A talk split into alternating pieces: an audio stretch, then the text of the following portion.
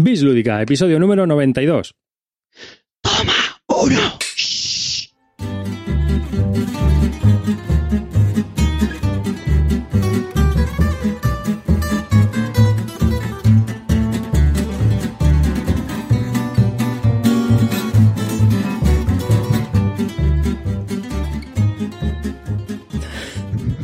Hola y bienvenidos a un nuevo episodio del podcast de Bislúdica, un podcast sobre los nuevos juegos de mesa. En este episodio número 92 de un podcast dedicado a los nuevos juegos de mesa, vamos a, estamos aquí reunidos Clint Barton. Hola Clint.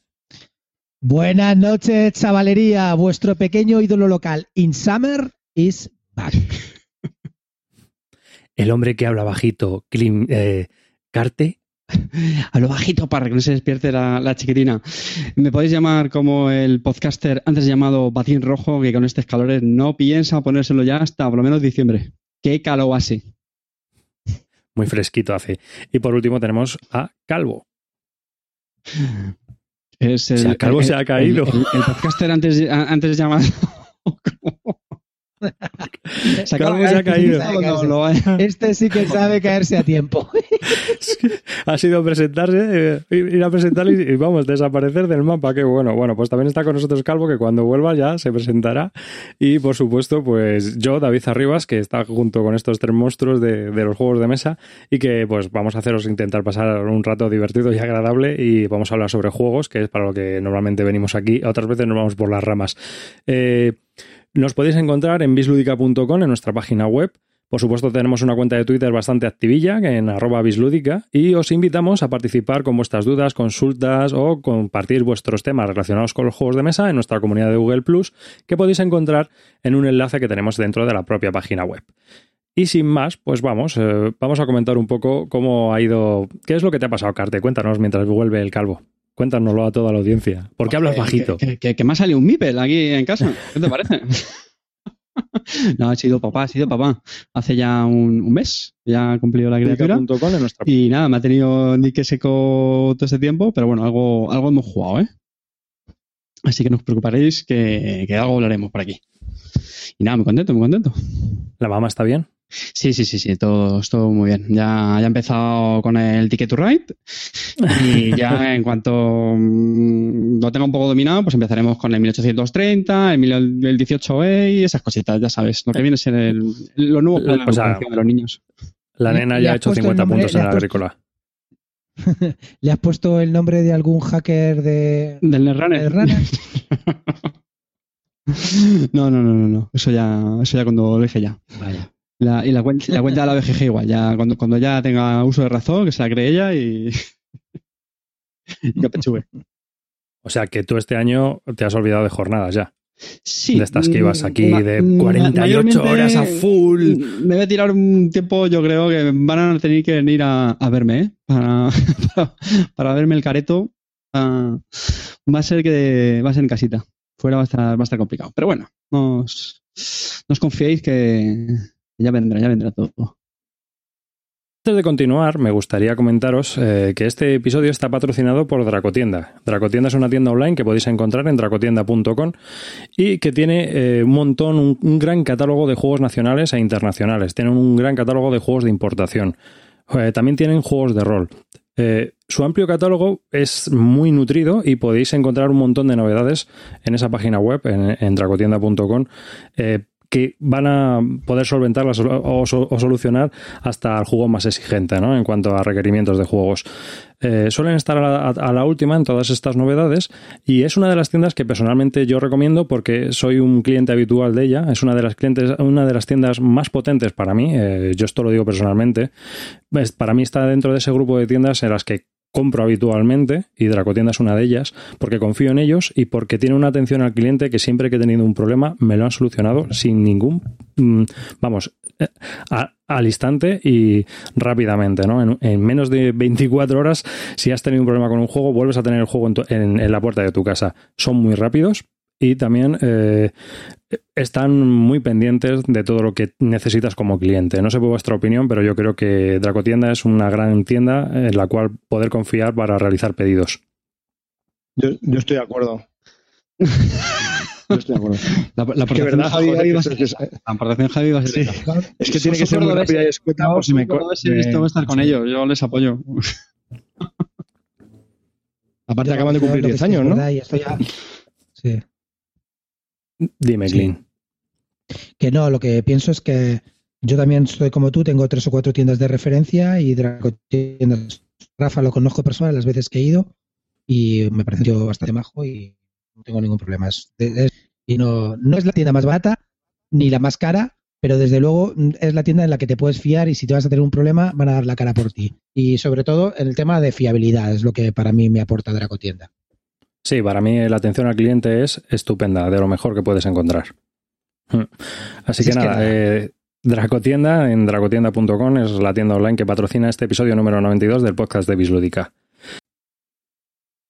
Pone el calvo en el WhatsApp, ¡me fui! ¡No! Pero bueno. Bueno, le que-. Qué inútil, ¿no? qué inútil, qué inútil. Bueno, pues nada, Clint, vete contándonos un poco qué tal las CLBSK, que si tú sí estuviste. Yo estuve de visita, estuve hablando con gente, así que bueno, yo lo único que puedo hacer es saludar a toda la gente que vino a acercarse y, y saludarnos y hablar con nosotros, porque ya nos conoce. Y bueno, pues eso, yo decirle a la gente que si nos reconoce por los vídeos o por lo que sea, que nos salude, coño, que, que somos ba- bastante cercanos luego en, en las distancias cortas. Muy buena gente no mordemos. Sí, sí, estuvimos ahí charlando de juegos infantiles, un montón de gente y un montón de oyentes, así que un saludo a todos los que estuvieron charlando y estuvimos ahí hablando un poquillo. Ahí en, en- en mi fugaz visita a las CLBSK, que se realizan cerca de mi Pues- casa, o sea, se, se realizan a 5 Sí. kilómetros. No sé, la verdad que este año ha sido posiblemente el año que mejor organizadas han estado y el año en el que más gente ha participado. Eh, a veces pensaba que estábamos saturados, pero no, la verdad que, que a pesar de que había mucho más gente que otros años, ha sido un muy, muy buen año. ¿Cuánta gente había, Clint? no sé, yo creo que sobre las 80 personas, fácil, ¿eh? No faltaron mesas, estaba todo bien y había muchísimas salas para repartirte, o sea que, que sí, que la verdad que me ha gustado. Dime, Carte. Muy importante para, para Clint Barton en unas jornadas que haya mesas donde jugar. Recordadlo, chicos. antes, de, antes de que haya troleos, había mesas, se podía jugar.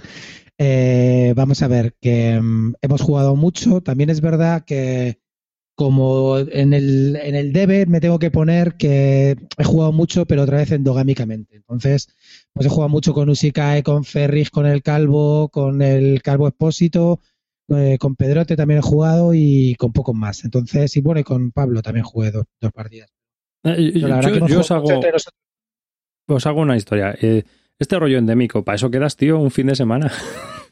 Sí, no, lo que pasa es que esa- o sea, en real- en eso estoy de acuerdo. El problema está en que pues empiezas a encadenar partidas, terminas justo a la vez, dices, bueno, tal, no sé qué, en vez de ponerte a buscar otra partida, un poco lo haces por vaguería, por seguir así, no por nada, porque la verdad que luego conoces a toda, toda la gente y hablas con ellos y son de puta madre, pero sí, sí que es verdad que el año que viene no va a ser así. Yo por lo menos me lo voy a plantear de otra manera. Voy a plantear pues lo que tú dices, intentar un poco jugar con la, con la mayoría de la gente que pueda y conocer en mesa a más gente que luego conoces hablando y tal, pero me gustaría también conocerlo en mesa. Entonces, lo plantearé de otra manera, pero es verdad que es más cómodo de esta manera. Dime. No, yo, yo opino igual que tú, lo único que quería matizar un poco sobre el tema este endogámico, eh, que bueno, por ejemplo, en el caso con nosotros con, con Clint Barton, tampoco tenemos oportunidad de jugar con él o con gente como por ejemplo Pedrote, Ferris, que es verdad que solemos verlos con cierta frecuencia, pero luego realmente es por eventos así, jornadas.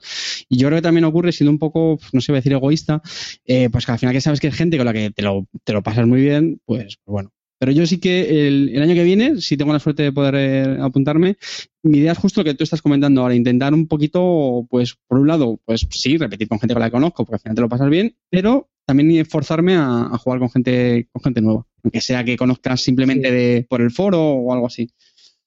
Mm. Un mix. Sí, eso es lo que, lo que me planteo el año que viene, es un poco, la verdad, que abrir un poco más. Pero es que es verdad que es más cómodo el rollo. eh, perdón, David, dime. Eh, está ya Javi con nosotros. Hola, Javi. Ahora, ahora se, ahora se vuelve a casa. Venga, vale, nos habéis Bueno, pillado. Calvo no graba hoy, ya está, venga, hay que decirlo. Javi. Es que es cojonudo porque se ha quedado en el hangout con el, con el dedo Uy, uy, uy. Verás, al final. Eso que tenía un elefante y todo. Ay, hace así, espera. Las manos a la cabeza. Hola, Ahora sí. hola, ya estamos. Sí, ya Sí, estás. Nosotros llevamos un rato aquí ya, ¿eh? Ya, Estamos terminando. ya, ya, ya,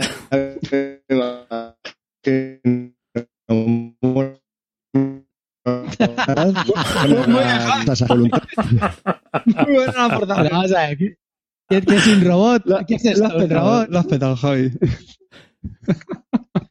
No, los, que, como estamos, como estamos, que sí, que he oído lo último que ha dicho Carte, quería interrumpir. Ha dicho que el año que viene nos veremos y tal y cual, pero que dices pringao, si el año que viene vas a estar ya del segundo. Lo, lo peor del segundo es que le vengan mellizos, Venga, sí, claro. que es lo que le pasó a un amigo Venga. mío. Para, para el CLBSK del 2018 sí, pero para las que del año que viene no. Javi, queremos un compromiso aquí delante de la audiencia. Una promesa, una promesa, ojo, cuidado, con la audiencia Otra- de que las otra. próximas vas a jugar con gente diferente. No, me niego. No. Porque No. nosotros vamos a jugar contigo, que lo sepas. Bueno, pues, pues, Hemos juego, dicho pues me llevo juegos en solitario. Juegos Estábamos en solitario, de- me llevo. Está- Lo siento mucho. Estábamos sí, sí, hablando de. Lo he oído. Lo siento mucho, pero está muy bien tener un grupo endogámico, endomórfico. ¿Por qué? Pues porque eh, no pierdes nada de tiempo en sacar los juegos y jugar continuamente a- a- con el mismo grupo. Y es que lo que pasó en la CLBSK, que fue brutal, es que era juego tras juego, juego tras juego. No perdíamos nada de tiempo endogami y es que esperar una. Uy, Javi. Oye, por, aquí oye, Ferris dice, por aquí dice Ferris que si eres un Cylon. Eres un Cylon. Un silo, abra la partida de otro lado. Javi, Ferris, cabrón, paga la SL, pierdes un montón de tiempo. paga la SL, tío. Ya, Así las no, imágenes- tío, no, no, no puedes seguir con Las imágenes se ven fatal. Javi. Así no. Ya, tío. Mm, Venga. Mal, Lo mal. Lo siento. no si- sale- si no tenemos carretera, si no, si no tenemos carreteras en mi pueblo, tío, vamos a tener internet. Una pena. Bueno, a ver, que ahora que se te oye mejor, venga, cuéntanos un poco qué tal tu, tu experiencia en las CLBSK este año. Si veis que en algún momento me voy o me pierdo, rápidamente mover las manos o algo. o- Vale, vale, todo. Ya te avisamos. Que, que no, sé, no sé qué es lo que ha dicho Clint, pero por mi parte las CLBSK han sido un éxito, incluso mayor que las del año pasado. La organización ha sido brutal y bueno, pues se ha habilitado el mismo sitio. eh, la comida ha sido también extraordinaria, como el año pasado, y bueno, la verdad que ha sido muy, muy, muy del estilo de- del año pasado. La única diferencia es que los regalos que se han hecho, bueno, todos aportamos un dinero y al haber más, más asistentes este año, lo que pasa que hay un sobrante mayor, ¿no? Entonces, como no se puede comprar más comida ni nada, lo que han hecho es pues invertirlo en juegos. Entonces, al final de los 83 asistentes que éramos, se ha- tenían 40 y pico juegos para repartir. Entonces, mediante un sorteo, a casi, bueno, pues casi la, más de la mayor, la mitad de la gente ah, se ha ido a casa con, con un juego, ¿no? Gratis. Y eso la verdad que está, está muy bien. Entonces, si hay más participación, pues mm, a poco que haya más participación, el año que viene tendremos todo el juego. Y eso, es lo que me ha sorprendido y me ha gustado bastante. Y luego ya hablando de las propias jornadas, Una pues cosa, una hemos cosa jugado chula. un- mucho, Javi, mucho y mucho. Javi, Javi, Javi, Dale. Javi, una cosita de los Dale, juegos. dale, dale. Hay que decir, una cosa de los juegos que hay que decir del sorteo es que esta vez no era que te daba, salía un sorteo a quien le ha tocado el juego, este lo elegía. No, esta vez te tocaba tu número y tú elegías el juego. Era muy chulo eso, la verdad. Es decir, no, por ejemplo, un ilegal, me han encoscatado esto, no, tal, pero en esta vez tú llegabas ahí y de lo que quedaba tú elegías un juego. A mí eso me ha, me ha- me ha parecido muy chulo, la verdad. Sí, yo la hombre, la, la contra que he leído sobre eso eh, es que lo, lo que hacía era que eh, le quitaba emoción al sorteo, porque claro, al final los juegos más golosos eran los primeros en ser elegidos y cuando ya los que quedaban eran gran cosa, he escuchado comentarios de que a lo mejor la gente empezaba a irse, no esperaban a que terminase el sorteo y eso, bueno, le quita un poquito de emoción. Yo entiendo lo que tú dices, porque al final es un poquito más, o sea, facilita que al final los premios se repartan más por el gusto de cada uno, pero sí que le quita un poquito de emoción. Pero bueno, detalles. Lo que, lo que he oído, lo que he oído de comentarios y que es verdad muy acertado, es que lo que proponen el año que viene es hacer como tres categorías de juegos dividido entre lo que cuestan eh, por precio, ¿no? Y entonces, primero se sortearían las categorías bajas y lo último, las categorías altas, es decir, los juegos buenos, con lo cual la- el interés se mantendría hasta el final. Sí, efectivamente. Y esta sería la primera vez que, que, que sería que decías que no me toque ahora, que no me toque ahora, que no me toque ahora. Se estaría cachondo eso. Oye, eh, Clint, una pregunta así, por si hay algún oyente que se está, está dudando asistir al año que viene, pero le puede dar el miedo de decir "Pues que yo iré a unas jornadas donde no conozco a nadie, no sé si me voy a quedar tirado. ¿Qué le dirías?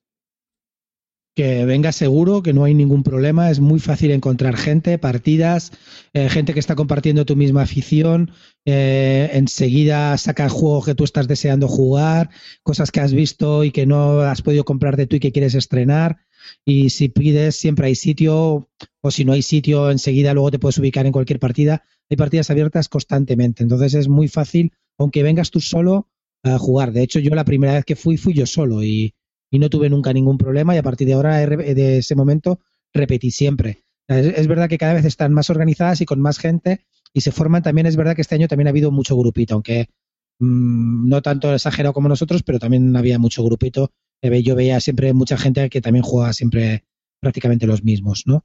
Eh, se cambiaban un poco, pero igual, ¿no? Entonces, pero en general es muy fácil, es muy fácil encontrar a gente y jugar con, partidas las que tú quieras, aunque tú no conozcas a nadie. Y en cuanto a los juegos, ¿qué tal? ¿Había mucha novedad? ¿Había también clásicos? ¿Cómo, cómo se ha Había- desarrollado un poco? Me he quedado alucinado. Este año ha habido mucho juego potente, muy duro y sobre todo mucho, mucho wargame. Me he quedado alucinado, ¿eh?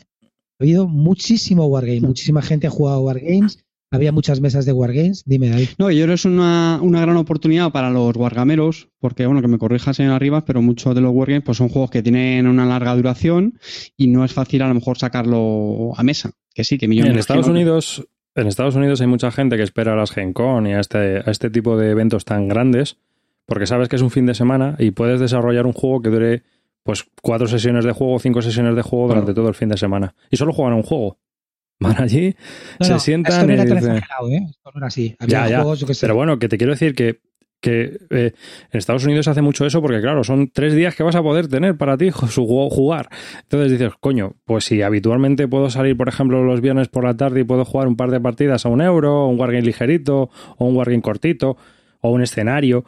Este fin de semana me voy a dar el homenaje y coges ahí un juego que tienes en la estantería que estás deseando de- y son 25 horas de sesión. Pues ala, a tope. Y lo hacen también, sí.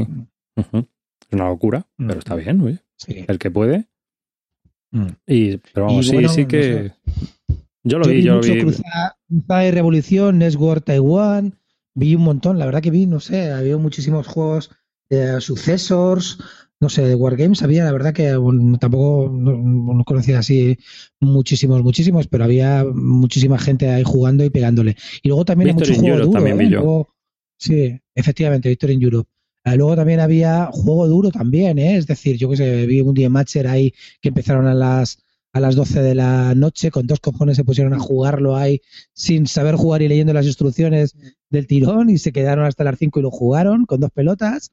O yo qué sé, no sé, vi un- mucho, mucho juego duro. La verdad que la gente ahí sabía lo que iba y fillers, fíjate lo que te digo, para lo que son este tipo de jornadas que se juega mucho filler, se jugaron poquitos filler, ¿eh? Lo que más predominaba, ¿eh? Y mucha novedad también, ¿eh? Mucha novedad. Yo creo una de las cosas más chulas de las CLBSK, aparte de poder coincidir con, con los foreros o bueno, con gente que, como digo, que puedes conocer más de forma virtual, online, aparte de eso, evidente, eh, es que hay una gran riqueza de los tipos de juegos que, que se juegan. ¿no? Te has comentado Wargame, Eurogames, por supuesto, pero incluso parties también, ¿no? Porque me consta que suele ser muy habitual partidas de, de, party games como el Time's Up, ¿no? Y incluso se suele jugar un Molky en, afuera, ¿no? En- vamos un poco en, en la hierba, en el césped que hay en el, en el albergue, y, y yo creo que eso es genial. Es decir, que son unas jornadas mm, para cualquier tipo de, de jugador. Bueno, muy jugón, a lo mejor un- pero bueno, jugadores que no, no tienen por qué ser de culo duro, ¿eh? que yo creo que una de las cosas más chulas, ya digo, es que hay, hay una gran riqueza en, en los tipos de juego. No sé si coincidís. Sí, sí. Tú, lo que pasa es que sí. tienes que ser jugador. O sea, Sí, eso ahí, sí. si eres ocasional ahí, meterte en esa secta, Sí, sí, por decirlo de alguna manera bien, así, ¿sabes? Pero vamos, se puede desde... O sea, si eso lo ve un jugador ocasional desde afuera, dice, joder, qué panda de fanáticos. Es así. Sí, sí. Yo, por ejemplo, estuve este año también en el fin de Naranja y ahí había muchísimo, muchísimo más party, party game, había muchísimos que estaban jugando partidas rapiditas y tal. esto era un rollo más a saco, ¿eh? mucho más a saco. Y la verdad que muy bien, ¿eh? ya te digo que 80 personas, no hubo mogollones, toda la gente en buena armonía, se comía bien, comíamos todos a la vez, cenábamos todos a la vez, nos faltó cantar una canción Scout y cogernos de la mano y darnos un besito. Pero todo lo demás, perfecto. Oye, el tema del ruido, que escucha también mucho, que hubo este año un poquillo así de problema, me imagino, porque al ser más gente ¿no? que otros años, ¿tú, tú lo notaste Claro, o crees claro. que no ha sido para tanto? ¿O cómo, cómo lo ves tú, Clint? Sí que, sí que, vamos a ver, sí que ha habido ruido en las mesas. También es verdad que, por ejemplo, yo que sé, es que cuando vas ahí, pues la gente lo da todo jugando, ¿sabes? Se habla, tal, no sé qué. Y sí que se notaba más ruido, pero también es que había mucho más jugadores. Es que otros años, a lo mejor, eh, la sala no estaba tan llena. Entonces, claro, eh, ten en cuenta que es una sala y el, sonido reverbera por toda la sala y, y no hay, o sea, no es claro que, que hay más ruido, nada. No es que había ejemplo, a un Time's Up o cosas así que dar follones, pero aunque sea eh, jugadores así de juegos de medios tal, pues se oía fuerte. Y a lo mejor, claro, la gente que está jugando a Wargames se podría sentir un poco más molesta, ¿no? Porque necesita un poco más de concentración, tal vez, pero, pero es que es normal, ¿eh? No- ¿Tú crees que una, solu- una solución puede ser lo que, lo que se comentaba en el foro de a lo mejor habilitar alguna, algún espacio para juegos más que requieran más, más silencio? ¿O cómo, cómo lo ves tú eso? ¿Eso crees Yo- que puede ser un poco Yo, problema? yo creo que sin usar. eso es limitar. Para mí, es- no sé, a mí eso es, limitante, ¿no? Yo creo que cada uno se pone a jugar donde puede, como pueda y, y ya está, joder, todos somos un poco mayores, ¿no? Ya te- a veces te sale gritar una partida, tampoco era mucho, pero bueno, yo qué sé, quiero decirte, hombre, si ves que se van a poner un party y dices, chicos, estamos aquí un poco tal, pero no sé, no sé, yo no, no sería partidario de, de hacer salas, porque luego al final esas salas no se ocupan y hay un poco espacio y todos los demás se tienden a más a amontonar en otras salas, hay más ruido, más ruido y más follón. Yo lo dejaría como está, libertad absoluta. Estoy, estoy de acuerdo contigo. Javi, ya estás otra vez con nosotros. ¿Se me oye? Sí, se te oye. A menos mal. Joder. Sí, estoy de acuerdo con Clint.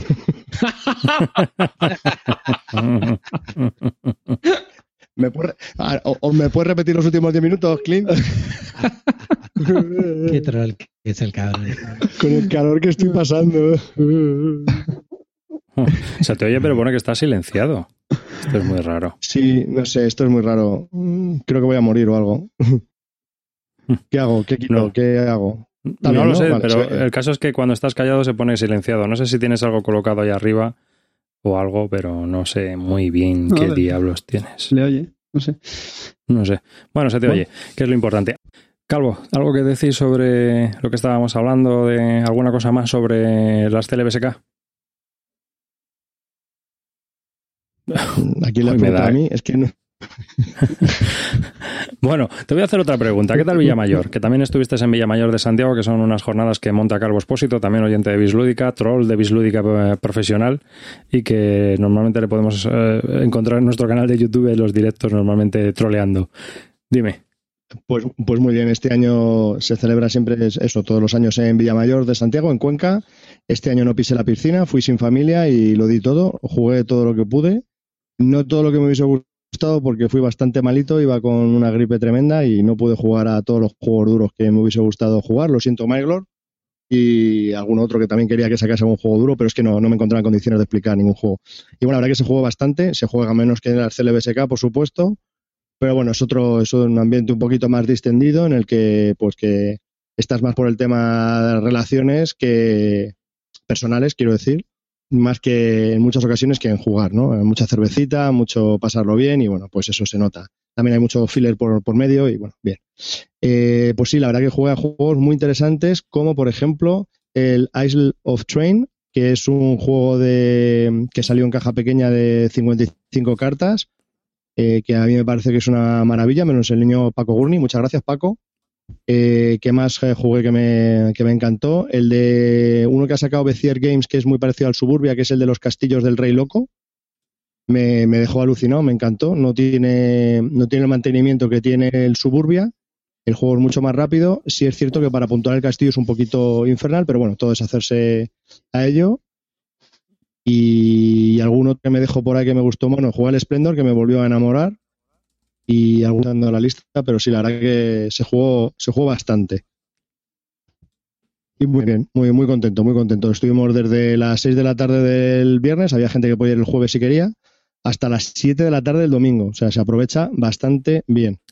Cuéntale a la gente dónde está Villamayor y cómo se apunta uno a estas jornadas. Por si alguna vez Bueno, es el año verdad- que viene, ya que es un perfil también más ocasional o más familiar, cuenta un poco de qué va. Sí, el, el tema de estas jornadas es- son eh, las jornadas de las Nómada Player que se celebran en Madrid, que están interesadas en, en celebrarlos también, que es una liga de juegos de mesa, de eso podría hablar un poquito más eh, Carte, que, gracias a Andestinos pues ha ido varias veces eh, como equipo a, jugarlas. Entonces, lo que se hace la jornada final es la entrega de premios para los ganadores, pues se celebran en Villamayor de Santiago, en el albergue de Villamayor, pues la jornada definitiva, ¿no? Que es la entrega de premios y el cierre de- la- del año. Y entonces, pues están, digamos que tienen las plazas, entre comillas, reservadas a todos aquellos que han participado, los que quieran ir, y luego, si no se cumple el, el cupo, pues se ofertan a toda la gente que quiera ir, y ahí estaba yo, me he apuntado, como los últimos dos años, y bueno, pues es así como te tienes que apuntar, te tienes que apuntar directamente a las páginas de Nómada, Nómada Player, una vez que termina la liga, a finales de, de mayo, más o menos, junio, y bueno, pues eh, sin mayor problema te apuntas ahí, te das de alta en la Nómada Player y te en el blog de la Nómada Player y bueno, pues te apuntas y ya está, si hay plazas y, y ya está. Bueno, pues nada, estos es eh, los viajes aquí de, de Javi de Clean eh, el año que viene a ver si Carter se escapa y Sí, yo no. si puedo también alguna. Ah, sí, sí. Eh, dime. tenía, tenía que comentar otros dos juegos de, de estas jornadas. Probé el Five Tribes de mi amigo Bruno Catala, que no me gustan los franceses, lo siento. Y la verdad que me sorprendió bastante gratamente. Muy bien, muy un juego muy elegante que puede adolecer de AP eh, en muchas ocasiones, porque nunca es fácil ver la mejor opción. Entonces, si piensas mucho, vas a tener mucho AP, pero la verdad que el juego es bastante, bastante elegante, la verdad. Es decir, que es muy elegante. Y otro juego que me ha sorprendido es el Clint, va por ti, el Bruges, de mi amigo Stefan Feld. No tenía Mm. yo muchas ganas de jugarlo, pero ya se, sí, se acababa el domingo, le di un, un bastante buen sabor de boca. No me lo esperaba, ¿eh? Me pareció que era un juego que estaba bastante bien. Y ya llevo Sí, dos sí. seguidos de Feld que me han gustado, el Traian y este. Para que luego, digas que yo doy bandazos. Para que yo, para que yo doy bandazos, tenemos al calvo ya que está No, haciendo, sí es está cierto, haciendo un feldiano. es cierto Venga que era- ya, hombre. A ver, era, era domingo, la una de la tarde, y me tuve que poner una rebequita, ¿eh? Porque entró así como un viruji así Como hoy. argentino, pero bueno. Como hoy, macho. Yo estoy de un a gusto, aquí con todo cerrado, para que no haya ruidos en el micro. Madre mía. Madre, Y, madre mía. y nada, bien. Bien, y esas fueron las jornadas. Eso fue lo, lo más lo más destacado de, de las jornadas. Sí. Y alguna cosilla más, así. Venga, para finalizar, los dos. Venga, animar a la gente a que participe en las CLBSK o en Villamayor o en las jornadas que pueda en tierras de nadie o tierras lúdicas o lo que sea. Venga, Clean. Ponte, ¿no? Pues vamos a ver, Ponte yo a aconsejo. jornadas, que es muy bonito. Muy bonito, vale, muy bien, Vale, gracias, vale. Calvo. Yo aconsejo, aconsejo a la gente, primero, que venga para encontrarse a gente de que juega duro a, a los juegos que a ti te gustan y de los que siempre te gusta mirar en la BGG y que a lo mejor no te puedes comprar todos.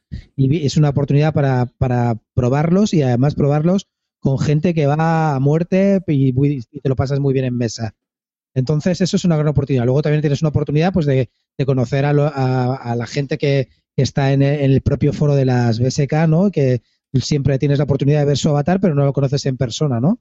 Una forma de, pues, de acercarte un poco más a la gente que comparte tus gustos. Y luego también, pues estamos nosotros, la gente de los podcasts, la gente de- del YouTube, pues está también Paco Gurni por ahí, que siempre graba algo y es muy entretenido de ver y es un tío muy, muy agradable para hablar, para que conoce muchas cosas. También estaba eh, Usikai por ahí grabando vídeo, haciendo su rollito. La verdad que pues, Usikai es otro tío muy, muy, muy divertido, muy, no sé, que merece la pena conocer.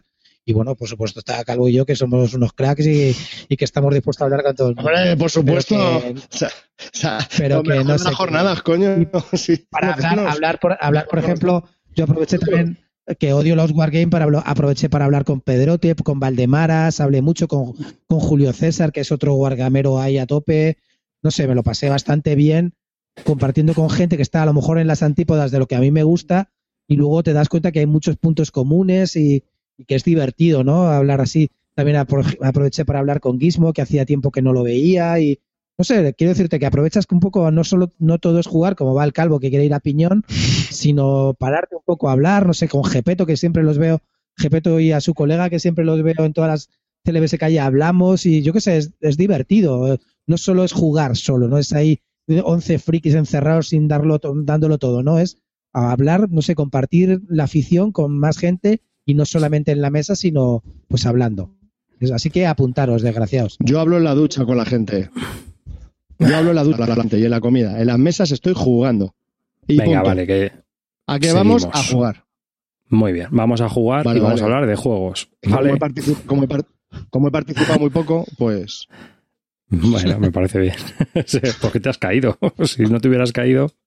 Venga, vamos a empezar con los juegos. Venga, a David, habla del tuyo. Venga, arranco y vamos a empezar hablando del Blocks. ¿Hacemos la ficha? ¿Te la hago yo o te la.? Venga, la tengo, la tengo de aquí. Pues Blocks es un juego abstracto que tiene ya su solera del 2000... ah, 2008. ¿Vale? Este, de hecho, estuvo nominado al, al famoso premio Spiels des Jahres del 2008 y diseñado, pues, eh, uno de los grandes, Wolfgang, Wolfgang Kramer, y junto a otros como Jürgen Grunau y Hans Ragen. No está aquí En- Kisling. En realidad, eh, espera, te puedo hacer una, Sí, sí, una por favor. puntualización. No es el diseñador principal, ¿no?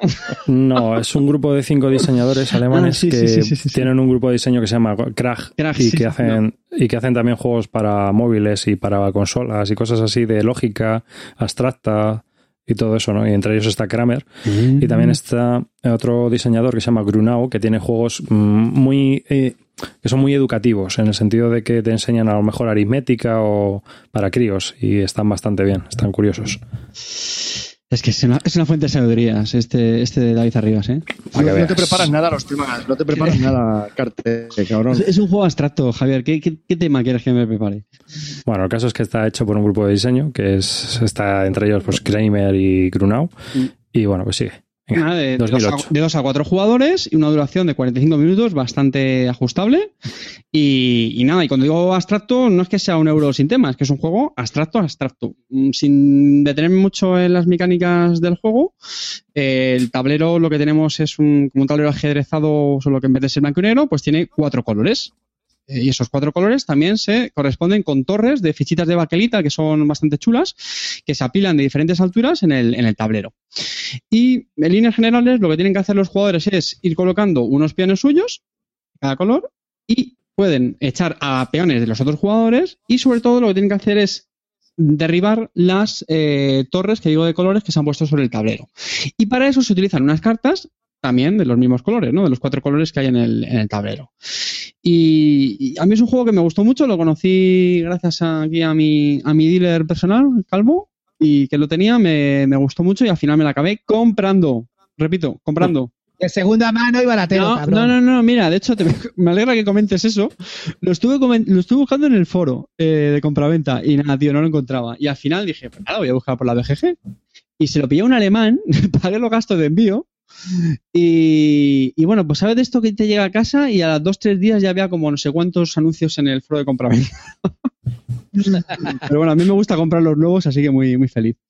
Y, y nada, es un juego muy chulo porque como buen abstracto, a mí, a mí personalmente me gustan bastante los abstractos. ¿Por qué? Porque cumplen eh, una serie de requisitos que, que es lo que más busco ahora, que son sencillos, reglas muy, muy, muy sencillas. Se leen, son dos páginas, se leen en cinco minutos.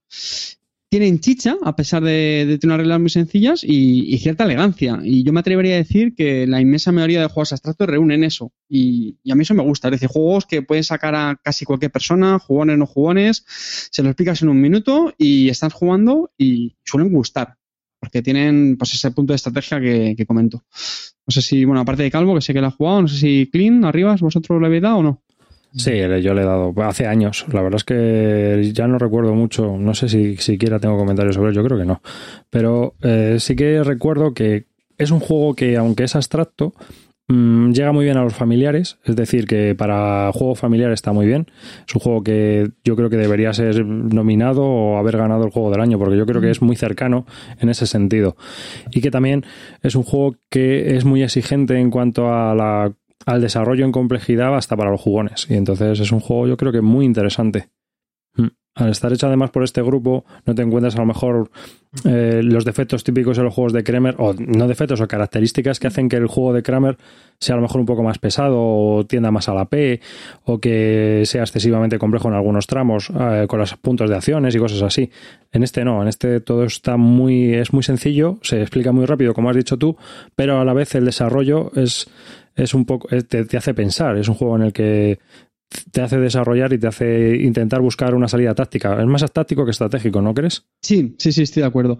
Y sobre lo que has dicho de la P, hombre, es cierto que mmm, tienes distintas opciones eh, y, hombre, pues como siempre, si te pones a examinar cada una, pues te puedes volver un poco loco, ¿vale? Porque, como comentaba, los peones los puedes mover a diferentes casillas en el tablero, a lo mejor tienes diferentes torres que puedes derribar y, pues lo que digo, como te pongas a examinar cada posible acción, pues sí que te vuelves un poco loco, pero yo creo la, la idea no es esa y el juego fluye bastante bien. Yo por lo menos a dos, que es como lo he probado a Javi, tengo ganas de probarlo con más jugadores, qué tal esa interacción, pero me, vamos, me parece un juego muy, muy, muy chulo, sinceramente, muy recomendable. David, sí, es, es, bastante recomendable. David, Carte, eh, ¿dirías que es un tragabolas vitaminado? No, no. Pero... Venga, poquito de troleo, vámonos. ¿Qué es el tragabolas? Qué pena el chico, de verdad. De tragabolas. Qué gran juego el tragabolas. Además, no me jodas, vamos a ver. Una cosa, lo que yo quiero hablar del de, tema de los abstractos. Um, tiene ese toque de, de que siempre te, me recuerda a los abstractos, toque de ajedrez, así que es tienes que pensar demasiado, tal. ¿Te da un poco sentimiento de ajedrez o no? Yo creo que no, ¿eh? es lo que comentaba mm. ahora, que tienes distintas opciones, pero no tienes porque, vamos, de hecho tampoco hay una profundidad en los movimientos como puede tener el ajedrez de que planificas varios turnos vista. Aquí realmente no. No solo eso, sino lo que ha hecho David también, que es táctico porque, sobre todo con muchos jugadores, pues te van a poder romper una jugada. ¿no? A lo mejor un, un, jugador te expulsa a tu peón del tablero y ya, pues a lo mejor lo tienes ya pensado, te lo ha desbaratado. ¿no? Y en ese sentido yo creo que es, eso es divertido. Yo creo que hay pero no sé. la, la duda que tengo, porque la verdad es que solo he jugado, yo creo que han sido dos partidas, la duda que tengo es si le puede pasar como otros abstractos, ¿vale? Yo, por ejemplo, estoy pensando en los del proyecto GIF, ¿vale? Yo creo que la gente los, los suele conocer como el Jeans y el Devon, y yo creo que en la mayoría de los abstractos lo que sí les pasa es que cuando alguien lleva muchas partidas, o por ejemplo el, el Hive, ¿no? Que ese sí que lo conocerá mucha más gente, una persona que ha jugado muchas partidas al Hive normalmente te suele dar una paliza. Sí, porque ve los patrones o está acostumbrado a ciertos patrones y los repites. Es un poco como el ajedrez, ¿no? El que tiene mucha, Yo mucha creo que- yo experiencia, creo que no pues... es el caso en este, ¿eh? Y eso es justo lo que voy a decir, que a mí una- fue, fue una de las cosas que me gustó, que yo creo que no, no es tan fácil que alguien, a pesar que haya jugado muchas veces, te dé una paliza por lo que digo, por lo, porque, por ejemplo, si son varios jugadores, pues claro, ya tienes ese factor, podríamos decir, caos, ¿no? Que a lo mejor un jugador le expulsa al peón del otro, eh, se coloca en una posición que, que, le, que le molesta. Yo no creo que sea tan, tan fácil de, de planificar las jugadas y no creo que tenga tanto ese efecto de he jugado muchísimo a esto, te voy a dar una paliza. Eso a mucha gente pues le molesta, ¿no? No, yo Y creo que cosa, eh, eh, este yo- juego lo que tiene. El dedito, No, no, Clint, el no, no, no, dedito. Que, yo creo que lo que tiene este, este juego es que tiene seis, tienes, puedes realizar seis posibles acciones. Entonces, si tú estás pensando en hacer una y te la bloquean porque te han quitado un peón o lo que sea, siempre te quedan otras por hacer. O sea que no quiere decir que la, acción que vas a realizar es la más óptima. A lo mejor es la que más te interesa en ese momento, pero puedes realizar otras igual de buenas. A lo mejor no ganas puntos ahora, pero te estás preparando para la siguiente jugada. Entonces, no lo veo tan determinante el hecho de que te, que te pisen en, acciones. Sí, y además que tiene A un... ver, una cosa, Clint. Dale, dale, sí, sí, sí. una, una cosa que, vamos a ver, por ejemplo, yo últimamente con los abstractos me estoy como reconciliando. De hecho, gracias al calvo me pillé el Medina segunda edición, me los pillé además en la CLBSK y lo volvimos a jugar. Y, y una cosa, te da la misma sensación que el Medina, te da la misma sensación que el Medina, es decir, gua- es un juego que además se juega entre cuatro y que, y que a- aunque uno lo juegue mucho, como ya depende un poco de cómo se muevan los demás, pues a lo mejor no es tan fácil ganar, ¿no? ¿Es esa sensación o...? Bueno, es que este es más Igual, interactivo. de la misma sensación con el Medina que con el Blogs. Mm, Bueno, hombre, son juegos muy diferentes, ¿eh? Es que este es mucho más interactivo. Este, No, final- pero lo que me refiero a que la misma, la misma idea es esa de que aunque tú sepas jugar mucho, no vas a ganar al Medina tampoco. Es esa sensación. Sí, Porque ya depende de lo que coloquen los demás o de cómo Sí, sí, quiero decir es- Y aparte lo que quería decir antes es que este tiene un puntito de azar, un puntito, ¿vale? Eh, y es porque se juega con cartas. Tú para hacer tus acciones tienes que jugar cartas de colores, que las tienes, digamos, como que emparejar con, la- con los colores de las torres que quieres derribar o a lo mejor las casillas a las que quieres desplazarte. Entonces, claro, no siempre tienes las cartas del color que tú quieres. Entonces ahí tienes que hacer también un poquito de, de gestión de ir, desgastando las cartas que, que te sobran y tal. Es decir, no, no es algo muy, muy del todo matemático. Oye, una, una cosa, a ver si qué pensáis vosotros si os pasa lo mismo a vosotros que a mí. ¿No os pasa con los abstractos que a pesar de que sean muy buenos, no tienes la sensación de decir, yo qué sé, la misma sensación de un juego que te gusta mucho, ¿no? Por ejemplo, a mí el Terra Mística o el Troyes o, o yo qué sé. o- entonces tú dices, hostia, esto es un juegaco, no sé qué. Siempre dices, sí, la verdad que está muy bien, pero no te da esa sensación que, de- que te produce o que te llena tanto un juego en un Eupa, en este, en, los, en mi caso los Eurogames, ¿no? Que me gusten mucho. Entonces, eso que me- como que me llena más que el abstracto en sí. ¿Sabes a lo que te a lo que me refiero? Es una sensación, o sea, esto es subjetivo, personal, pero con los abstractos me pasa eso. No me produce la sensación de climas y de gozo total que me puede dar, pues, otras sensaciones jugando a Eurogames. ¿Qué, opin- qué opináis de esto? Yo a mí me que pasa lo mismo. Lo mismo me pasa. Que me puede gustar mucho un abstracto, pero me deja una sensación agridulce. O sea, me ha gustado, pero me falta algo más. Y es y no me, y, y no me lo aporta, no, no me da lo mismo que me aporta un Eurogame. Yo opino que es que, aparte de eso, es que también es difícil encontrar a gente que quiera jugar un abstracto. Sí. A muchas veces. A no ser que sea público familiar, que les da un poco igual. Si es abstracto que tenga tema. Clint, te voy a responder con una pregunta. Estoy de acuerdo con lo que dices, pero ¿y no crees que esa misma sensación, es decir, de pasar del abstracto a Eurogame, se puede extrapolar a de Eurogame a temático? ¿Entiendes lo que quiero decir? No, o sea, lo que Sí, tú te llamas temático, lo que tú le llamas temático, a mí no no me resulta temático, ya le hemos hablado muchas veces. Lo que tú llamas temático, para mí eso no es temático. Entonces, lo que yo me estoy refiriendo es, por ejemplo, me he comprado el Medina, me parece un juego que está muy bien. Diría, no diría juegazo, pero es un juego que me, del que me gusta, me lo he comprado y lo voy a mantener en la colección por ahora. ¿Eh? Entonces, lo que, me, lo que me pasa, lo que me pasa es que no me produce esa sensación de, por ejemplo, termino el Fiel Zofar, le digo, hostia, qué juegaco, ahora mismo ya este me gusta, y dice, oh, está muy bien, divertido y tal, pero bueno, si, si yo la, si yo la sensación la entiendo. Lo que pasa es que justo cuando lo estabas contando, a mí me estaba recordando eso. Es decir, esto mismo lo pienso yo, sinceramente, de muchos juegos temáticos. Es decir, un Eurogame a mí últimamente me pasa, lo juego bien, ah, sí, muy bien, lo petan puntos, tal. Pero es que donde tú dices esa sensación de, joder, qué juegazo, yo la veo mucho más en juegos temáticos como pues un Galáctica, donde pues ahí tienes el tema de los traidores, es decir, veo más épica en, o más, más sensaciones en juegos más temáticos que en Eurogames. De la misma manera que tú lo ves más en Eurogames que en abstractos. Esto es un tema para tratar en otro podcast. Y es el tema de la. Yo creo que es. eh, vamos a ver, el problema es un poco la narración. Creo. Es decir, si el juego te resulta narrativo, te va a llamar la atención volver a jugarlo. Ya sea un Eurogame, porque hay juegos de Quinicia que son muy narrativos. De la misma manera que hay juegos temáticos que no son simplemente más que cartas con bonificadores de bonus y, y malus más el dado. Y es así, lees carta, tires un dado. No tiene nada. O sea, si ese es el tema, pues vaya full. Pero si te está narrando la historia de alguna manera, pues yo creo que te va a calar más, ya sea abstracto, Eurogame o Wargame, ¿no? O sea, lo que tiene que conseguir es que a ti te esté contando a lo mejor una narrativa. Y no solo eso, sino que te produzca la necesidad o la voluntad de jugar y de estar eh, concentrado en la partida. ¿Sabes? Ya, independientemente de las características del juego, porque cada persona, pues, por su historia lúdica o por si- simplemente por, por ser como es, pues le van a gustar unos juegos más sobre otros. ¿No creéis algo un poco así? Sí, sí, sí, yo estoy de acuerdo. sí, estoy de acuerdo también. Mm. Sí. ¿Sabes? Que tú a lo mejor También- juegas un juego que a mí me parece una lata y el otro dice, no, pues a mí, a mí esa historia me la está contando. Entonces, pues. Qué bueno eres arribas. ¿Cómo le das siempre a todo en el bebes, macho? Es que eres la sí, ya te digo, macho. ¿eh? Es que aparte. ¿cómo consigues ese sonido de micrófono que hace como que separe el mundo? O sea, nosotros hablamos y hay como ruido, pero cuando hablas tú es como Dios. O sea, es como la voz de, de, de los super tacañón. O sea, se abre ahí la voz como el Chicho Ibáñez Serrador. ¿Te acuerdas cuando hablaban en el 1, 2, 3? Pues así eres tú. O sea, todo el mundo en silencio. Hijo puta, ¿cómo lo tienes? He logrado, ¿eh? Qué cabrón. Eh, ¿Has visto, eh? ¿Cómo, cómo se nota que nos estamos jugando, nos estamos jugando el bonus del primer semestre, eh? Macho, ¿cómo se nota? Ay, ay, ay. ¿Cómo, cómo, cómo lamo calzones? Ya te digo, vamos. Pues nada, eh, alguna cosa. Bueno, vamos a terminar un poco con lo del blog. Venga, valoración, David. O valoramos nosotros y valoras tú. Bueno, valoramos todos. Eh, Para mí es muy recomendable este juego. Si coincide... ¿Alguien tiene el móvil cerca? Perdón, ¿alguien tiene el móvil cerca del micrófono? Yo el micrófono no, pero lo tengo ahí.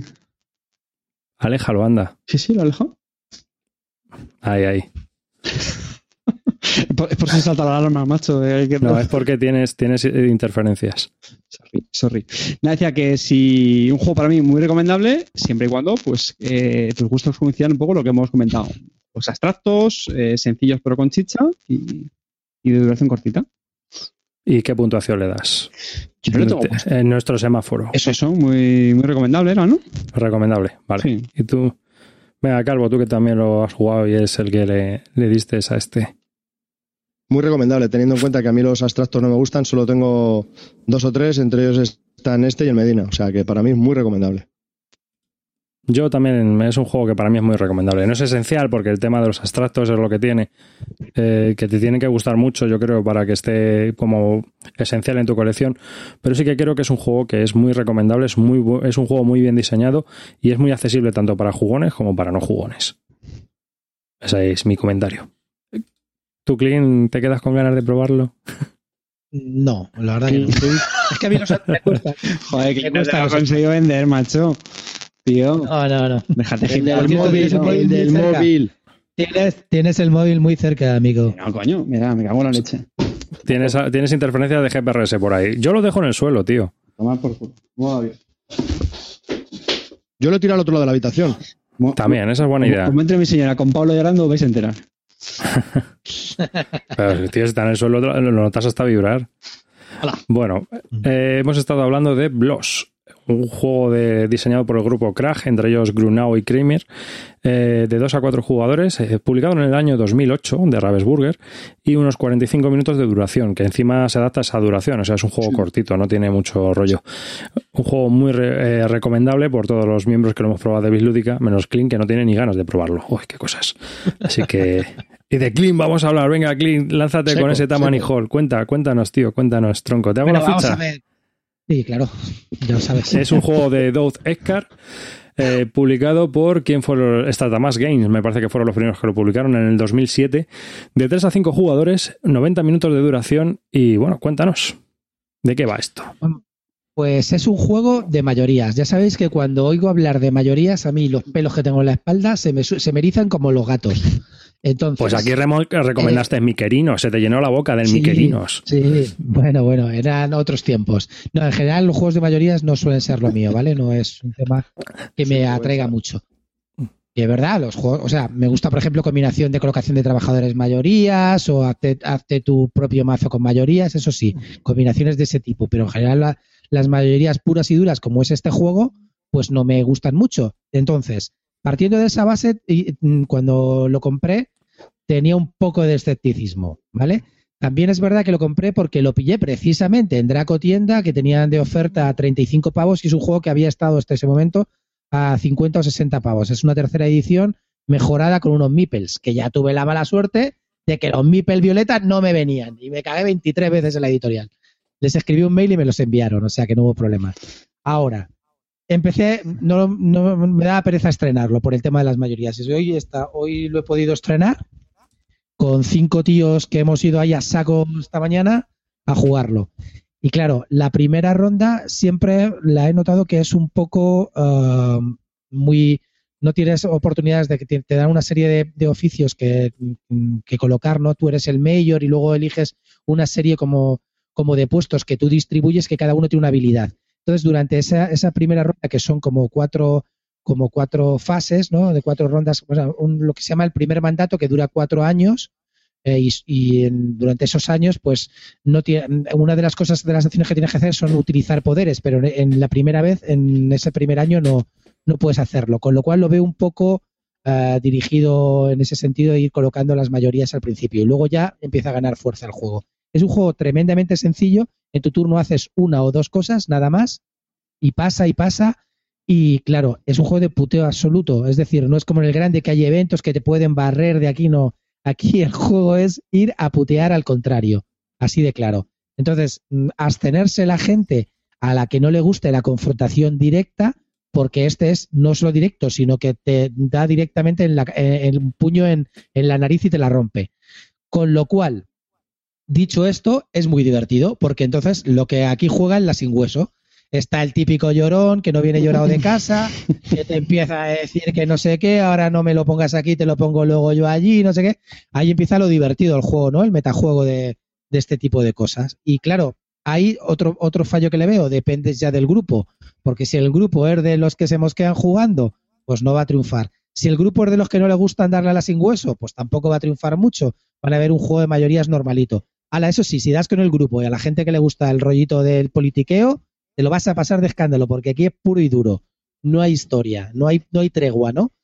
Y otra cosa que me ha gustado y me ha parecido divertido para ser un tema de mayorías es que, por ejemplo, en el grande o este tipo de cosas, pues tú vas cogiendo unas cartas y van sucediendo unos eventos que te barren las mayorías. Aquí no, aquí se trata de conquistar unos barrios. Cuando se conquistan esos barrios, se van todos menos un muñeco tuyo que se queda, con lo cual en los siguientes años las mayorías ya no están hechas, sino como es que, es que tienes que jugar pensando en año a año. Son cuatro años lo que duran, pues cada año es como si empezaras de nuevo. Entonces está muy divertido, tienes que pensar turno a turno, o sea, y, y eso me ha, me ha gustado mucho. Me lo he pasado bien, no es un juego para todo el mundo, no lo recomiendo para todo el mundo, pero con lo sencillo que es fácil de explicar y si tienes el grupo adecuado que no se molesta y le no le importa la confrontación directa, la verdad que es una opción bastante recomendable. Ten en cuenta que hoy en día de este tipo de juegos que duren así tan poco, que duren una hora y media, dos horas como mucho, no hay. Y con este tipo de confrontaciones tampoco, ¿no? Eh, así es que no sé, por ejemplo, en comparación con el Nothing Personal, que es una cosa que se puede parecer, Nothing Personal me pareció mucho más rollo, con mucho más de leer eh, cartas, de ponerte aquí, hacer esas mayorías, hacer un poco el paripé. Este es mucho más directo y ahí ya, eh, no sé, me parece más entretenido y más directo que el Nothing Personal. Eh, Estaba leyendo en la, Es un juego al que puedo comparar. en la descripción de la BGG, la BGG gracioso porque dice Tammany Hall, dice es un juego de puñaladas, corrupción, alianzas temporales y toma de, de poder a toda costa. Sí, sí, es así, es así. Para hacer amigos, ¿no? Esto. No sé. Mm, David, tengo una pregunta. ¿Estás grabando con un Mac? Eh, correcto. Pues desenchufa el USB y vuelve a pincharlo. Venga, va. Vale, eh, a ver, ¿alguno más habéis jugado a, a- ¿Alguien ha jugado al Tammany Hall? No, yo no. No. No, no, pero bueno, no, no me importaría, la verdad, no me importaría probarlo. Es un, un Hairline, ¿no? No, no tiene esos rollos del día Ya, ya, bueno, es por, por lo de las elecciones y todo esto de Nueva York. Pero sí, tiene, tiene pinta eh, interesante. Además, hay dos ediciones ya, ¿no? Sí, esta es la tercera, yo es la tres, ¿no? tercera O tres. Sí, esta es la tercera. Eh, en la primera salían unos muñequitos, en esta han puesto unos mipel de madera muy cachondos, han puesto unas pegatinas a la, que representan a los inmigrantes que llegan a Tammany Hall, ¿no? Entonces, la verdad que le han intentado dar como un tema, que en realidad no tiene temas, también un poco abstractillo y es mayorías puro y duro, pero ya te digo que, que me ha parecido muy entretenido, me lo he pasado muy bien. Tenemos, todos nos ha dejado muy buenas sensaciones. También es verdad que nos hemos tirado dándole a la sin hueso dos horitas, ¿eh? ¿Cuántos erais? Cinco. Cinco. Yo creo que es estos que juegos, dicen, dicen que a cinco tiene mucho tiempo muerto. Que mejora. El, el mejor, eh, la, eh, la partida que mejor se juega es a tres. He leído yo. Sí, no sé, a mí me ha parecido, no me ha parecido tan largo, ya te digo, porque en realidad en tu turno haces una o dos cosas, no haces más. Al principio, si no, si no es el primer año, durante el segundo año, haces un poder que te toca, lo tienes que hacer al principio, luego metes un cubo y un jefe de clan a- a- al tablero o metes dos jefes de clan. Y, y lo último que puedes hacer es hacer pegar una paliza a alguien, echar, en realidad echar al jefe de clan de otro tío. O sea, es que no puedes hacer nada más en ese turno y eso pasa rápido. Bueno, también hay muchos titanes de la P. Yo qué sé, es que es verdad que hay, hay, hay, hay gente que es un titán de la P, ¿no? Pues hay hay yo gente que juega algunos. al Dominan Especies en cuatro horas, Clean. ¿Qué me vas a contar? Y a 5 y no tienen apenas otros juegos. Pff, ¿Qué te voy a vamos a ver, que yo creo, yo lo que creo de estos juegos, yo a tres, a mí no, no los veo, porque al final siempre pasa lo mismo, luego que me digan que no, pero dos acaban dándose de leches y uno se libra sin hacer nada. Entonces a mí este tipo de juegos de mayorías, cuanto más gente, mejor. Sí, yo creo que sí. Yo creo que este juego tiene que funcionar bien a 4 y a Mm. 5. A 3, ¿qué quieres que te diga? No lo sé, no lo he probado, no puedo hablar. Pero a mí me gustan los de mayorías. Cuando son de mayorías, cuanto más gente, mejor y ahí a saco. Y luego tienes que saber a lo que vas. Tú, porque yo también es verdad que dentro del grupo, pues a lo mejor eh, hay gente que yo con mi, dentro del grupo de juego no lo jugaría porque sabemos que son muy sensibles, que ha- hay ciertos temas o ciertas temáticas que no le, que le afectan o que le pueden joder. Y entonces, pues sabes que si hay gente que se mosquea jugando esto, pues no le va a sentar bien y ya sabes que esto no va a ser este tipo de juego. Pero si tú sabes a lo que vas y que aquí os vais a putear, a apuñalar y a reíros y a hacer un poco el tonto y traicionar, pues está divertido, la verdad. Una cosa que le veo mal. Los componentes no están mal. Tampoco son para tirar cohetes, ¿no? A mucho de mi Mipel me vienen cojos. Joder, Clint, macho, es que ya, ¿cómo te pones, tío? Es que ya, ya bueno, hasta que la yo creo que es del. Mipel, si está gordo, si está delgado, si tiene barba, macho. No, que bueno, es que te pones ya exigente. Es un juego, es un juego que en teoría valía 60 pavos y que hasta ahora era dificilísimo de pillar y que no lo pillabas por menos de 60 pavos. Entonces, yo lo he pillado por 34, no me puedo quejar de componentes por 34, es muy buena opción, pero por 60 me parece una estafa ahora mismo como está el tema. ¿Sabes? Es un Pero euro que por pero a lo 35 mejor- que vale. Pero a lo mejor en aquella época la mayoría de la gente era coja, entonces por eso te han puesto los mipes cojos. Es que también Sí, había. es que Es lo que hemos dicho. Hablamos- 1850. Oye, pero estoy viendo Mipels con sombreros. Sí, sí, sí, son esos, sí, lo que digo, son nuevos de la tercera edición. Que no me quejo, Bueno, vamos y a ver, el- que estoy y- diciendo que... ¿Y los tuyos tenían ver, a sombrero o no si me- tenían a sombrero? ver si me entendéis. Sí, a ver si me entendéis. Los componentes están bien para un juego de 35 pavos. 60, como es el precio al que sale a mercado, no lo merece. Sinceramente, pensarlo. Hay juegos de 60 que son cargados de mil cosas que te dan más de componentes que este. Por 35, pillarlo, pero sabéis lo que pilláis. Es decir, no es un tema que yo recomendaría a todo el mundo, sino que es una cosa que hay que probar antes, pero que si te va a este tipo de juegos te lo puedes pasar muy bien y es una opción mucho más divertida que muchos juegos de mayoría que conozco, la verdad. Y comparado con el grande, Vamos a ver, es que yo no soy muy del grande, ¿vale? No, no es un tema que me guste. Bueno, vosotros sois unos fanáticos del grande. Ay, Entonces, yo no. a mí me gusta. Creo que eso no me gusta a mí, me parece, ¿no? Arriba tampoco me parece que gusta. a mí me A gusta. mí- Ah, a mí, vale, vale, perdón. a mí es el único de a me- que me gusta. A mí este me gusta más que el grande. Pero claro, los de War- los es Wargames también me gustan como mayoría, pero vamos, este. Como euros, la verdad es que la mecánica de mayorías yo creo que es de las que menos me gustan. A mí también. Sí. Mm. Mm. A mí me pasa, no sé por No, qué. pero- O sea que. Y he probado, ¿eh? He probado juegos de mayorías para aburrir, pero la verdad es que. Mira, final- dos cosas de las mayorías, dos cosas de esta mayoría que me gustan, que te, como te estaba comentando, al final de cada año electoral, cuando se elige el mayor, el mayor es el que, o sea, el que, el que gana las elecciones, como si dijéramos, tiene que distribuir a todos los demás jugadores un, un- un oficio que te da una serie de ventajas, pero es el mayor el que los distribuye. Y el mayor no tiene ningún poder. Entonces le está dando poderes a los demás que van a competir contigo. Eso ahí tienes que pensarlo y a ver cómo lo tienes que hacer. Eso está curioso. Si lo piensas, como mecánica es muy curiosa. Es decir, vas tú primero y le estás dando poderes a los demás que te van a joder. Entonces tienes que pensar bien cómo los vas a dar. Eso me ha parecido muy curioso. Y otra cosa que me ha parecido curiosa es lo que te digo, el barrido que hacen de todas las mayorías en cada año. Es decir, en realidad cada uno vuelve a empezar con un MIPEL eh, en cada barrio, eh, con el MIPEL que, que, que has, que has ganado de tus barrios. Entonces, la verdad que se iguala mucho el tablero. Tienes que ir pensando como de año en año y eso me ha parecido muy entretenido.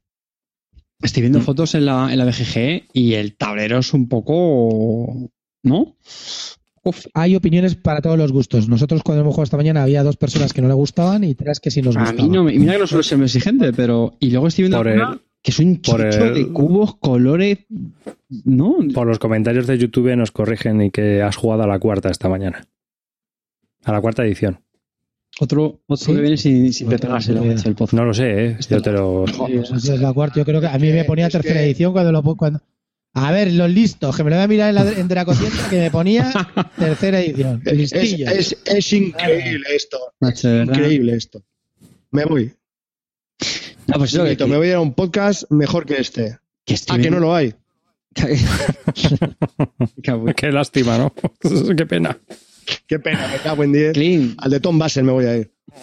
Que no digo eso, que, que estoy viendo una foto en la BGG, que es que hay una amalgama ahí de colores por los distritos, Pastel. que tampoco se diferencian. Sí, pero aparte es que tampoco se diferencian muy bien en los distritos. Entonces, no sé. Vamos a ver, Hay que decirlo, hay una diferencia que hay que Claro, vamos a ver una cosa, es para todos los gustos, ¿eh? cuando lo ves en mesa luego no es tan feo, pero eh, los cubos que tú ves ahí no se mueven, eso, bueno, se mueven un poquitín de uno para otro, pero esos cubos no tienen la, re- la relevancia donde está la chicha, son en las fichas que tú te llevas eh, eh, a, tu- a la mesa cuando pones un cubo, te llevas una ficha del mismo, del mismo color del cubo que has puesto. Es decir, lo, donde se juegan las mayorías luego son las fichas que tú tienes, si, lo, Eh. si lo piensas. Pero el tablero es que intenta representar como un plano urbanístico del siglo XIX, ¿no? Sí. Lo que Sí. te voy a decir es el Lower, Lower Manhattan, ¿vale? Sí, sí. Es así. Bueno, ahora, ¿qué os, os tengo que decir? ¿Qué me parece? Lo que me parece de verdad es un operación vitaminado. Operación. Operación. ¿Por qué? ¿Porque ¿Eh? tienes que coger los mipes con cuidado para no tirarlo de los demás o por qué? Por troleo, coño, por troleo. Es que no he ¿Sabéis cogido el chiste, tío. ¿Sabéis cuál es el juego de operación? Y el de coger unas pinzas. De las pincitas. Ah, aquí he perdido uno- lo una tiene. Carter lo tiene todavía. Yo tengo el de los Simpsons. Lo, lo que, estas cosas las estoy haciendo porque hoy cuando oyes muchas críticas, muchas reseñas, casi todo el mundo dice, esto me parece un RIS vitaminado, me parece una OCA vitaminada, entonces ya últimamente pues ya hay que ser más originales y decir, esto que me parece una operación vitaminado. Una herencia de tía Ágata vitaminada. Sí, una- O sea, Clean, Clean está hoy con el humor fácil, ¿eh? Pero, hay que, Tío, hay, eh, que hacer, eh, hay que estoy, clean, clean. Con ese humor negro te van a pedir que te, que te- que dimitas del podcast, tío. creo que cada reseña deberíamos sin- hacer un troleo. Sin criterio. Sin En cada reseña deberíamos Muy hacer un troleo de estos. En cada reseña deberíamos hacer un troleo de esto. ¿Esto qué te ha parecido? Un estratego vitaminado. Bueno, Ay, mío. pues para hacer una operación te, te has gastado 35 euros, ¿eh?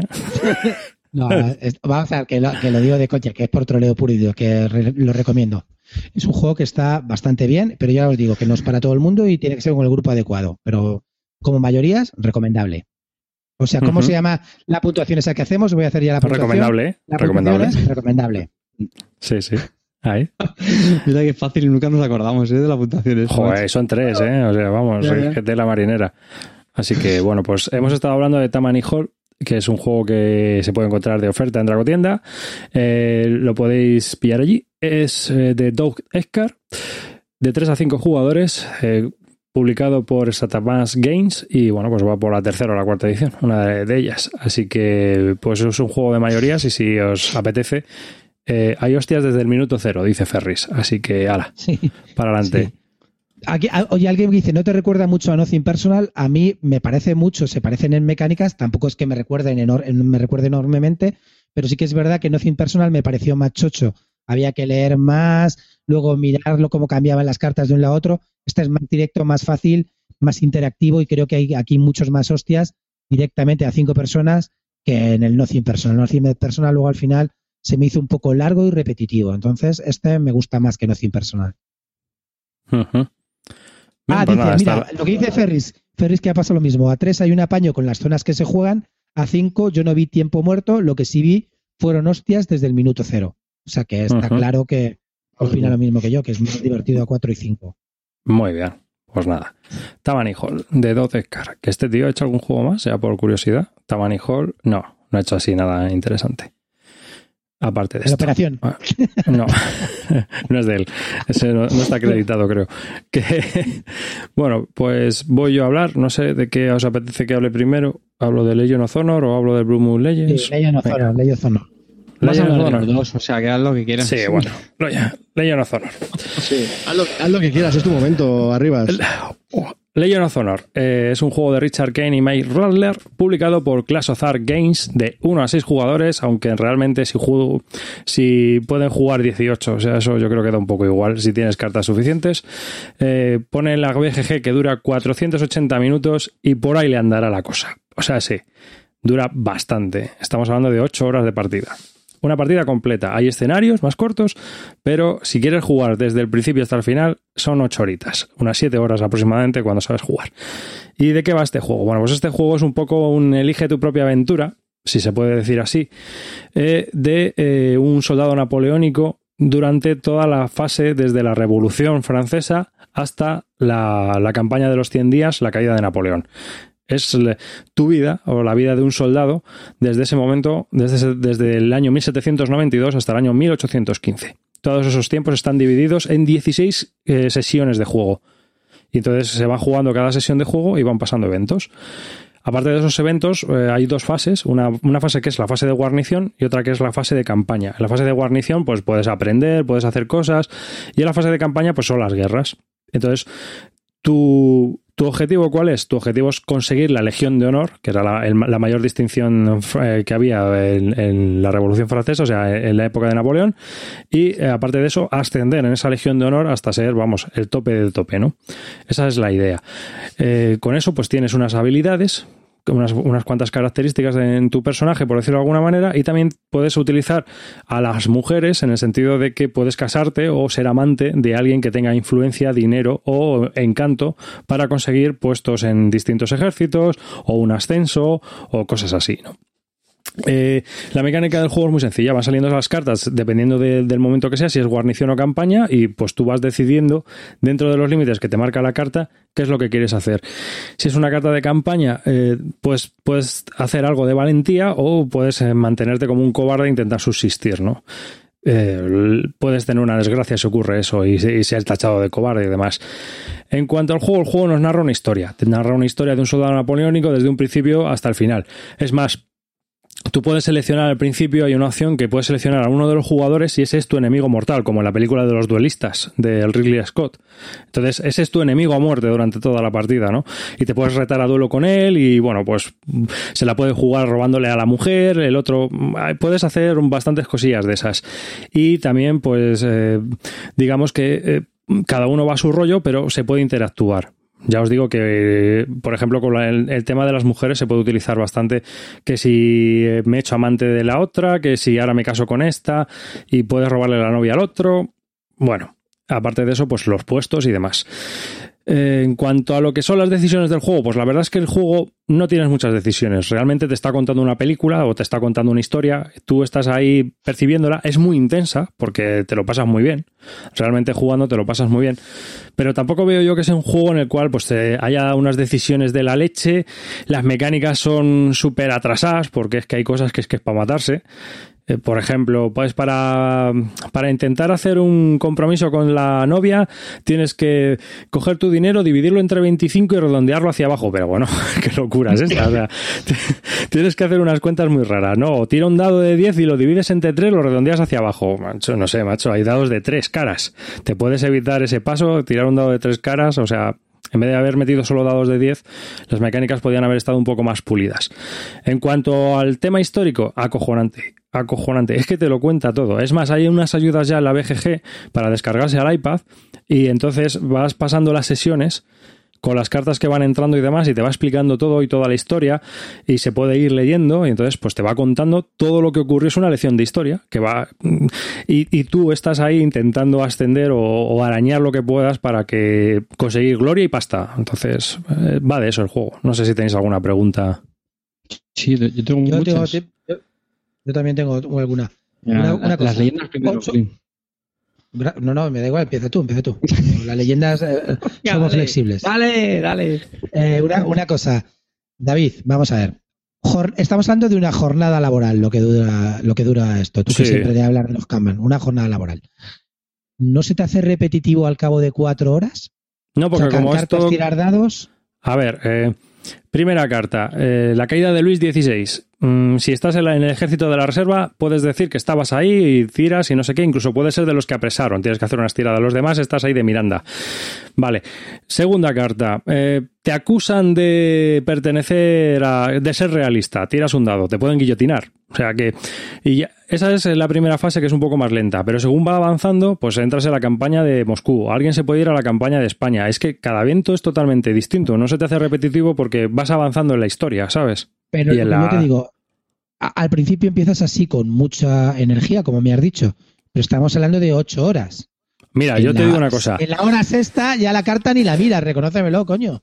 No, no, sí lo lees. Sí, yo sí lo leí porque, porque había cosas que no, sabía. O sea, campaña de, de batalla de Jenissenau. Y digo, ¿esta batalla dónde es?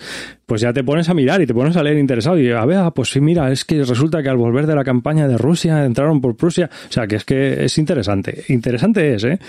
Y juegas y juegas. Y, o sea, yo me jugué. la- empecé a jugar, hice una partida de inicio. Paré en la, la sexta sesión. O sea, se- son 16, paré en la sexta. Volví a empezar porque es un juego que las reglas están explicadas muy así.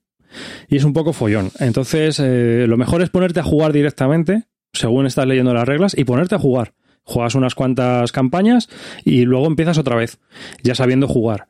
Y ya sabiendo jugar, empiezas a jugar otra vez y coño, que te atrapa la historia. A mí me atrapó, ¿sabes? O sea, yo, me, yo hasta el final. O sea, es que estaba deseando tener un rato para volver a sentarme en la mesa y seguir jugando, porque la partida me la acabé en tres ratos en tres días, ¿eh? O sea que. Va- va- Hostia, vamos a ver. Y en otra- en otra me ¿Por qué dura mataron. 480 minutos? Porque es que ¿Pero por hasta que hacen las 480 minutos? 16. ¿Cuánto dura una sesión? ¿Pero cuánto Pues hay veces. Un día, pues una te- sesión, lo que sea. Si es, si es gorda, tipo campaña de mm, Rusia o tal, te puedes tirar dos horas. Hmm. Sacando cartitas. Pero Y ¿por no es- no es muy largo, porque jugando solo- y ya está. Es que No, porque tienes, tienes unas cuantas cartas de guarnición. Tienes un mazo de guarnición. Y luego hay unas cartas que van a salir sí o sí. Entonces, por cada jugador, coges una de las, el- una de las cartas que van a salir sí o sí y metes tres cartas. Hasta un total de tres cartas por jugador. Y barajeas y repartes. Y entonces ya van saliendo los eventos. Cuando han salido todos los eventos, se acaba la sección de guarnición y pasas a la sección de, campaña, por decirlo de alguna manera. Entonces, tú haces una ronda de guarnición, haces una ronda de campaña, y es que hay, hay a veces que son rondas de guarnición, hay cinco cartas, y rondas de campaña hay a lo mejor cuatro o cinco también, ¿sabes? Entonces, esa campaña es muy larga. Ese turno es muy largo. Y luego hay unos esce- escenarios más cortos, que solo juegas una parte. Pero claro, tu, Pero- tu personaje está ahí ascendiendo, estás intentando ganar gloria, y tú lo estás un poco. Vale, que es una historia, no tienes una, una toma de decisiones brutal, pero te- yo me lo estuve pasando muy bien, ¿eh? Muy entretenido. Ver, Eso, vamos, David. como ver una serie.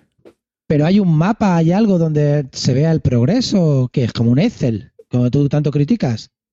No, son cartas, o sea, si es que son cartas que te van contando la historia y luego tiene, cartas, y leyéndolas, tienes, un, tienes un montón de hojas de ayuda donde te va explicando todas las cartas, los eventos y demás, y la verdad es que te lo tiras, yo, o sea, yo, lo yo me lo leí todo. Eh, Yo, a mí me fascinó ese, ese aspecto del juego, que te atrapara para que como en una serie, cuando te sientas en la tele y empiezas a ver una serie y dices, oye, pues está bien, voy a seguir viendo capítulos, pues esto es igual. Hice un capítulo y dije, hostia, pues mola, voy a hacer otro. Y a mí, pues oye, yo ya, pues, pues oye, conoces a una tía que se llama Pauline y ahora eh, luego vas al teatro, hay una bomba que intenta poner a Napoleón, pero falla el atentado y entonces allí conoces a Jacqueline, ¿sabes? Es que pasaban cosas así curiosas y, y tú te puedes montar la película y vas escribiendo la historia y hostia, pues mola. te va quedando Pero- un relato. ¿Tú, ¿Tú aquí has jugado? ¿A un juego napoleónico o a un juego de, de, de Rocco Siffredi? No, yo te digo lo que una parte, ¿no? Y luego vas a las batallas y ganas experiencia o incluso puedes hacer una corruptela, ganar pasta por bajo cuerda, te intentan engañar. Sí, son todo tiradas y vas haciendo tiradas y un poco ves los resultados que van saliendo con unos modificadores y tú vas tú vas teniendo eh, alguna salida y tal, pero joder, está muy chulo, o sea que es Arriba, ¿cre- ¿crees que se parece un juego de rol? Deja sensaciones parecidas. Mm, es que en un juego de rol tienes más, más opciones. Porque tú decides muchas veces lo que quieres hacer. Pero en este. A ver, este lo que más recuerda es el- al típico juego de solitario B17, pero súper narrativo. O sea, es una historia es, y una lección de historia, lo que te están contando y lo que tú estás leyendo. Como curiosidad, David- está muy bien jugarlo, ¿eh? Claro, David, Dime. quiero decirte, muy bien. Te la- has jugado dos partidas. ¿Echarías dos más? Sí, sí, sí, Porque, sí, claro, sí. ¿Sí? ¿No crees que Sí. la rejugabilidad no te cansaría ya de Paulín y de no sé quién a, a la cuarta partida? No, pero a ratos así tenerlo en una mesa y jugar a ratos, o sea, no, no te creas que me importaría para nada, ¿eh? Es más, eh, lo que os he contado un poco antes de jugar, que iba a hablar de este juego, he estado contando antes fuera de antena que hay una aplicación para iPad que se llama Card Garden, donde tú puedes escanear las cartas de un juego y meterlas en el juego. Y aparte de eso, pues tienes para hacer tiradas de dados. Es como crearte un módulo de Basal, pero dentro del iPad. Y te lo haces tú. Importas las cartas por escane o puedes hacerle fotos, lo que tú quieras. Y hay gente que eso lo ha hecho y que juega esto en el iPad. O sea que, en plan solitario, la verdad es que es ideal. Este juego sería fantástico que estuviera en el iPad. Ciertamente. O sea, estaría que te hicieran las cuentas y tal, y tú vas tomando acciones. Oye, lo que pasa es que en el iPad se- al final se convertiría en algo, en algo automático, porque cuando coges la carta, la lees. Bueno, está curioso. No sé, mola, es una experiencia. Yo lo llamaría como juego Yo quiero, que experiencia. yo, quiero, yo quiero que lo pruebe Clean, porque seguro que este acaba con Eduard. Amante, ¿no? Influencia, influencia 9. Cállate que te dieron lo tuyo Qué en las duchas de la tú, tú- tú tele. te irías de la guerra por cobarde, te liarías con Eduard. Qué pena lo tuyo. Sí, bueno, o sea, y las cartas están muy bien, está, está, la calidad está muy chula, son unas 200 cartas en total y la verdad es que está curioso como juego. Luego hay duelos, hay cartas de duelo, hay cartas de combate, de las batallas y tú vas tomando opciones, vas haciendo lo que tú crees que, que es más conveniente. Pero ya te digo que las opciones que tienes, las reglas son pequeñas, pero es que son un, un puñetero infierno leértelas y ponerte a jugar. O sea, es lo que te digo, te las lees un poco, te lees la secuencia base, te bajas una ayuda que hay en la BGG también de la secuencia para no perderte nada y directamente te pones a jugar. Y entonces cuando dicen, eh, hay un duelo, pues te vas a la sección de duelos y te lo lees. ¿Sabes? Entonces juegas una partida como de prueba y ya Ah, te vale, pones a jugar. ¿Sabes? Directamente, Ya, yo ya, creo que es lo mejor. Porque leerte las reglas es que no te vas a enterar de nada, porque está todo como muy colocado en secciones. O sea, te explican la secuencia de juego y luego las secciones. Entonces, claro, dices, se- sección, ingresos. Y tú dices, vale, ingresos, pero ¿dónde coño están los ingresos? Pues te vas a la parte que es de ingresos de las reglas. Ingresos. Cuando llega la fase de ingresos en guarnición, tienes que hacer tal, tal y tal. Y ya está. No tiene más historia. Entonces, lo mejor es ponerte a jugar, hacer la secuencia de juego, colocar tu personaje como te ha salido y eh, a ver qué pasa. ¿Sabes? Y la vas a, te vas a equivocar y eso, pero bueno. Ocho horitas mirando, leyendo una carta, sacando una carta, leyéndola y mirando la ayudita. Joder. Mi sueño. Las ayudas. Tienes varias ayudas, ¿eh? tienes varias ayudas. Tienes ayudas de combate. Tienes las, las hojas de ayuda están muy bien hechas. Están muy bien hechas. Luego tienes eh, la posibilidad de hacerlo como en una hoja de personaje, como si fuera un juego de rol, o eh, colocarlo con unos tokens que vienen en el juego para colocarlo tú ahí en el tablero como tú quieras. Tienes las dos opciones. Ya te digo que como juego es una experiencia que yo creo que merece la pena probar.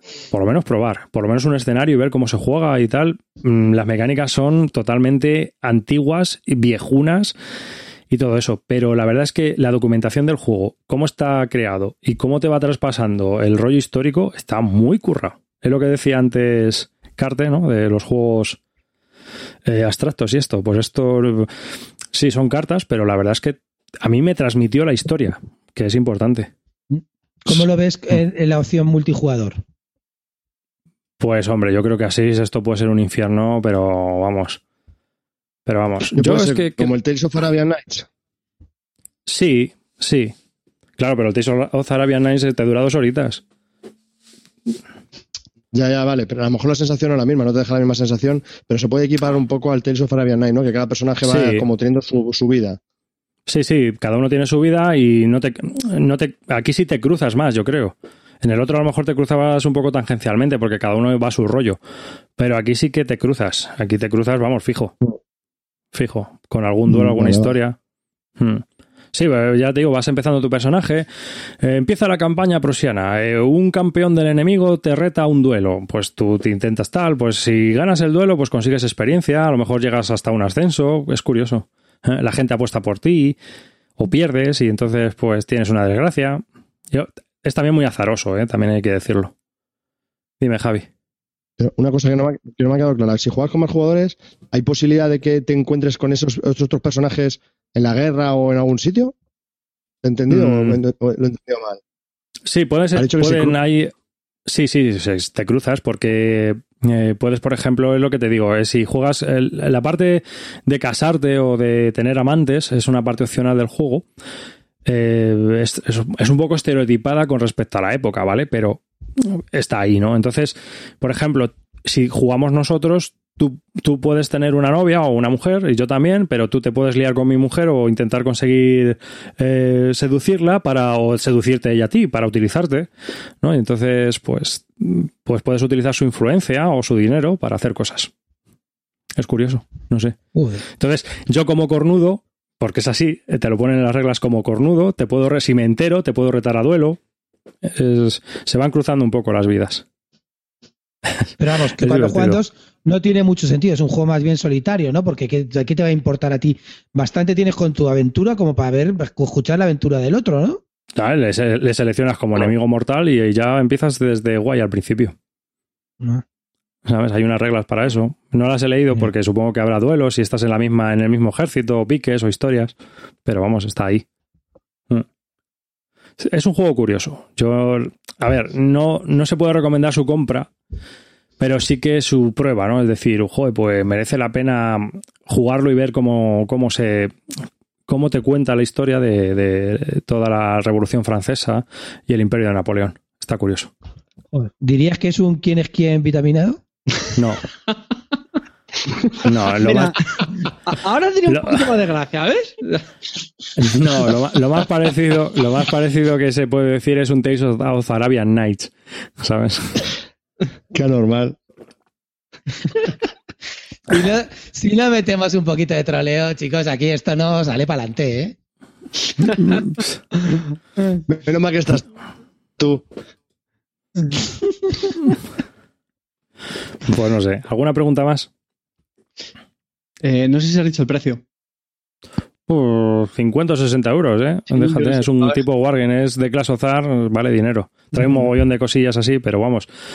A nivel de Clean Barton, yo creo que está por 15 euros por encima de los componentes, pero bueno, es un war- es, eh, viene de una, una editorial de Wargames y ya sabemos que todo lo que viene de una editorial de Wargames, aparte de que es un juego súper minoritario, raro, eh, no sé. Si hay gente que lo ha pillado en preorden y lo ha estado ahí esperando, como en Twitter lo hemos hablado, pero sí que es cierto que yo creo que es un juego súper de nicho, ¿no? O sea que... Es territorio. Pedro te lo pidió, me parece. No, esto es muy sencillo. Si eres un tío que le gusta el tema napoleónico, mola. O sea, es así. O sea, cómpratelo. Cómpratelo que lo vas a gozar. Si te gusta el tema napoleónico, si eres un tío que le- le- lea al Chandler y las campañas de Napoleón y todo lo que sale, vamos, eh, con lo de Waterloo flipaste, si te has estado viendo ahora todos los documentales que han sacado sobre la batalla de Waterloo, cómpratelo, cómpratelo que lo vas a gozar. Por cierto, Vamos, el, despertaferro, el, de- el despertaferro de este mes es de Waterloo. Oye, una cosita. eh, Mm. yo fuera de coña, este, esta la primera vez que lo vi fue en un tweet eh, por Twitter. eh, se, lo vi, se lo vi a Vince, y que lo acababa de recibir, y a Pedrote, que también lo había pillado en el Kickstarter, como vosotros. Y Mm. también lo querían Sí. probar y de componentes, y eso parecía. O sea, a mí me parece interesante, fuera, aparte del troleo y toda esa cosa. Pero 480 minutos de campaña sacando carta, leyendo carta, tío yo qué sé, yo creo que al juego le puedes buscar algo más de aparte de la documentación, David. Me refiero, entiendo que tú eres un, Experiencia, un experiencia de vida. Yo qué sé, pero tío, es sacar carta ocho horas. Saco carta, leo carta, no sé sesiones, qué. Clint, tío. A ver, Clint. tengo para jugar en varias A ver, Clint. sesiones. ¿Tú te has puesto, tú te has puesto a leer un libro en tu vida? ¿Y cuánto te dura? sistema no. Pero es que, claro, pero es que eh, para eso, Espera, para eso es lo espera, vamos digo a ver. Tú te pones a leer una historia de un libro. Una novela. te digo, ¿Cuánto te dura la novela? Pues no sé lo que me dura, pues depende de las novelas. Hay cosas unas que duran más y otras que si no el Egipto me lleva. y tú te me- has sent- Si no el Egipto me lleva durando toda la vida porque no soy capaz de terminármela, no hay huevos. Una hora, le duran una hora, pues son de esas de 50 hojas, no ves que más no puede leer. de esas de los kioscos. Con mucho dibujo. Y, y- y también te has sentado a ver una serie. Pues esto, esto en realidad, o sea, es, lo que, te digo. Es lo que te estoy diciendo, David. ¿Es una te dinámica o es un juego? Pues venga, troleo. Pues, eh, pues es más una dinámica. Que está Ferry, que está Ferry, que está Ferry, ¿saben? Eso es lo que nos Es más una dinámica. O sea, es, es así, es, es más dinámica que juego. Realmente muchas veces con algunas cartas solo tienes que tirar el dado y ver lo que, lo que te sale, ¿eh? O sea que. Y entonces te pasa algo. Y, pero sí, mola, lo pones en tu currículum. O sea, es que dan ganas. O sea, yo lo estaba escribiendo en una hoja, tío, aquí la historia. Oh, pues sí, pues. o sea, me lo pasé muy bien. Yo me lo pasé muy bien, ya te digo. Eh, Lo A disfruté. mí sí me gustaría probar. Claro, otra cosa es que, joder, no va a ser una cosa que vas a jugar todos los días, pero sí de vez en cuando jugar una partida y ver o enseñarlo a alguien que esté muy interesado en el tema napoleónico y jugar una partida, pues sí, sí. Ya te Oye, una pregunta. Tú que eras jugador de rol, ¿tú crees que a los jugadores de rol le podría gustar? Sí, O sea, que podría ser recomendable para los jugadores de rol, ¿no? sí, sí, sí, sí. Un- un- podrían hacer un juego de rol sin ser máster por primera vez en su vida. Es un elige tu propia aventura, entonces, pues bueno. Mm. Sí, van pasando cosas, es una inteligencia artificial, por decirlo de alguna manera, van pasando cosas y tú estás ahí en medio o no. Y bueno, pues dentro de las decisiones que puedes tomar, pues eres, intentas dirigir tu vida hacia intentar conseguir la Legión de Honor. Ya está, Era por troleo puro y duro. Por troleo puro y duro, como soft porno, ¿qué prefieres? ¿Manuel Negra se va a Oriente o este? Joder. Es que, tío, el- Como no se Lo de- está hablando tanto de te lías con este, haces no sé qué, pues...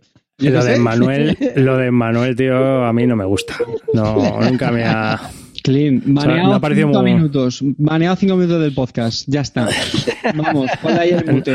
Arriba. No me ha parecido. No, no, Emanuel nunca me ha parecido una serie a seguir, la verdad. Así que este. Lamento decepcionarte, tío, pero es lo que hay. Así que yo, yo soy de. Oye. Yo soy de emociones fuertes. A mí, o batallas o sangre. Aquí Ferris te dice un saludo, David Arribas. El dinámico de Ferris. Sí, Así sí. que, bueno, pues hemos estado hablando de Legion of Honor, no nos vamos a, a enrollar más, de Richard Ken y Mike Radler, eh, de Clash of Dark Games, de 1 a 6 jugadores del año 2014 el juego y 8 horas de duración toda la campaña, o 7, si ya sabes jugar un poquillo.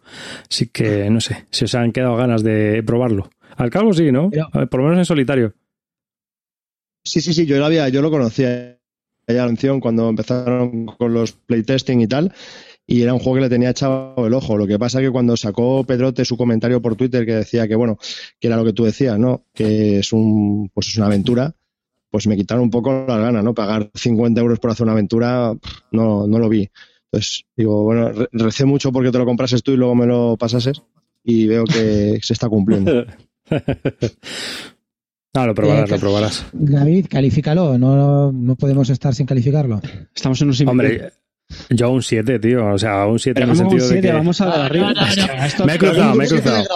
Pero, o sea, no, no está dando el, el postonazo con las votaciones tuyas. No, es que- es que- Ninguno ha llegado es siempre que- das un chile, pero ¿esto qué es? No, lo, lo voy a explicar, lo voy a explicar. Es que he cambiado todas las votaciones de la BGG y las he puesto como el semáforo este. Entonces, a los juegos que recomendables les he puesto un 7, ¿Y a a, los juegos importa? esenciales un 9 y a los juegos, pues que se me ha cruzado porque lo está haciendo estos días. Y entonces a los juegos que no me, no me llaman la atención o, o no son para mí, un 5. Y entonces lo he puesto así y se me ha cruzado. Digo, "Buah, esto es- recomendable. cambiamos el criterio cuando te da la gana, te cambiamos, cambiamos el No, criterio no, no es de quieres. criterio, que va, he cambiado el criterio en la BGG y todo, o sea, he sido consecuente con No, mis, no, no, que con mis ahora ideas. ya no decimos lo del muy, muy recomendable, Ah. menos recomendable o tal, ahora ya es por nota. Otra vez se Ahora- No, es siete. toca, Acá lo voy a hablar y se va a liar, se va a liar. Ahora ya verás. Lío. No, venga, no, es recomendable. Recomendable, de eh, a ver, recomendable con comillas. O sea, sí, yo no recomiendo a nadie que se compre este juego a no ser que sea, uno, Grosnar, rolero y que le guste el tema napoleónico. O sea que, tela, ya tienes que cumplir Y que, le, y requisitos. que le sobren 50, 60 pavos. A, a todos los Bueno, si eres Grosnar, tío, estás acostumbrado a sufrir. Eso está clarísimo. O sea, ese tú co- dime ese que- comentario a que no saber de quién viene. Que sobre 50 pavos. muelas.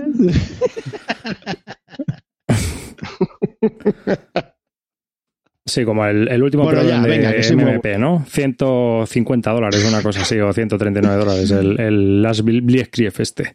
Jodas. Joder. Bueno, pues venga, otro. La granja. que- ¿Qué? ¿Qué mapas? Si este juego Venga, no trae mapas, es un juego de de granja. cartas. La granja. ¿Haces tú la ficha o la La hago yo? granja, un juego. Sí, claro, claro, yo soy un profesional, coño, a mí no, yo tengo muchos años ya en esto, no soy como estos anormales. A ver, La Granja, un juego editado en- eh, por Michael Keller y Andreas Oddendal. El es eh, salió este año por Ludo Sentinel, que hizo un, eh, un Kickstarter bastante apañado. El juego ha salido muy bien de precio, es para de 1 a 4 jugadores y de 90 a 100 minutos, 120 minutos de, duración. Eh, pues, ¿qué, somos en la, gran- la granja? Pues somos, tenemos una pequeña granja, ¿no? Cerca de la villa de Sporles en Mallorca, y lo que tenemos que hacer, pues, ir- es ir haciendo crecer nuestra, nuestra granja, ¿no? Podemos tener olivas, eh, cereales, uvas, que lo podemos manufacturar también, tenemos cerdos, y también tenemos que construir un granero. Entonces, todo esto se va a desarrollar durante seis turnos. La verdad que el juego es bastante rápido. Las reglas se explican en un 20 minutos, no mucho más. Eh, queda todo muy claro. Y la secuencia de juego también es, es muy rápida. Eh, los autores dijeron que habían cogido varias mecánicas eh, muy conocidas, especialmente de Feld y sobre todo la del mercado central con los puestos del mercado central del, del Luna, ¿no? Y bueno, pues, pues la verdad que me gusta bastante. La, la principal característica que tiene este juego son las cartas. Tiene un mazo bastante grande de cartas, no sé si son 70, de las cuales eh, es curioso porque en tu tablero tienes un tablero personal y un tablero en el centro de la mesa, ¿no? Entonces, tu tablero personal, las cartas que tienes las puedes colocar o bien por, la derecha, que son mejoras que serían más campos de cultivo, de cereal, uva o de, o de olivo, eh, por debajo, que serían, por la parte de abajo del tablero, que serían profesiones, o por la parte de arriba, que serían carretas para rellenar pedidos. Pues dependiendo de qué parte de la quieras tú, pues la vas a colocar en un sitio o en otro. Y eso es bastante chulo. Pu- Puede tener un poquito de AP, pero bueno, es, es llevadero. Y eso me, me parece bastante interesante. Hay algunos juegos que lo hacen, pero este la verdad que, que lo hace de puta madre, porque siempre cada carta la quieres para casi, casi todo, ¿no? Entonces tienes siempre que decidir qué, qué es mejor.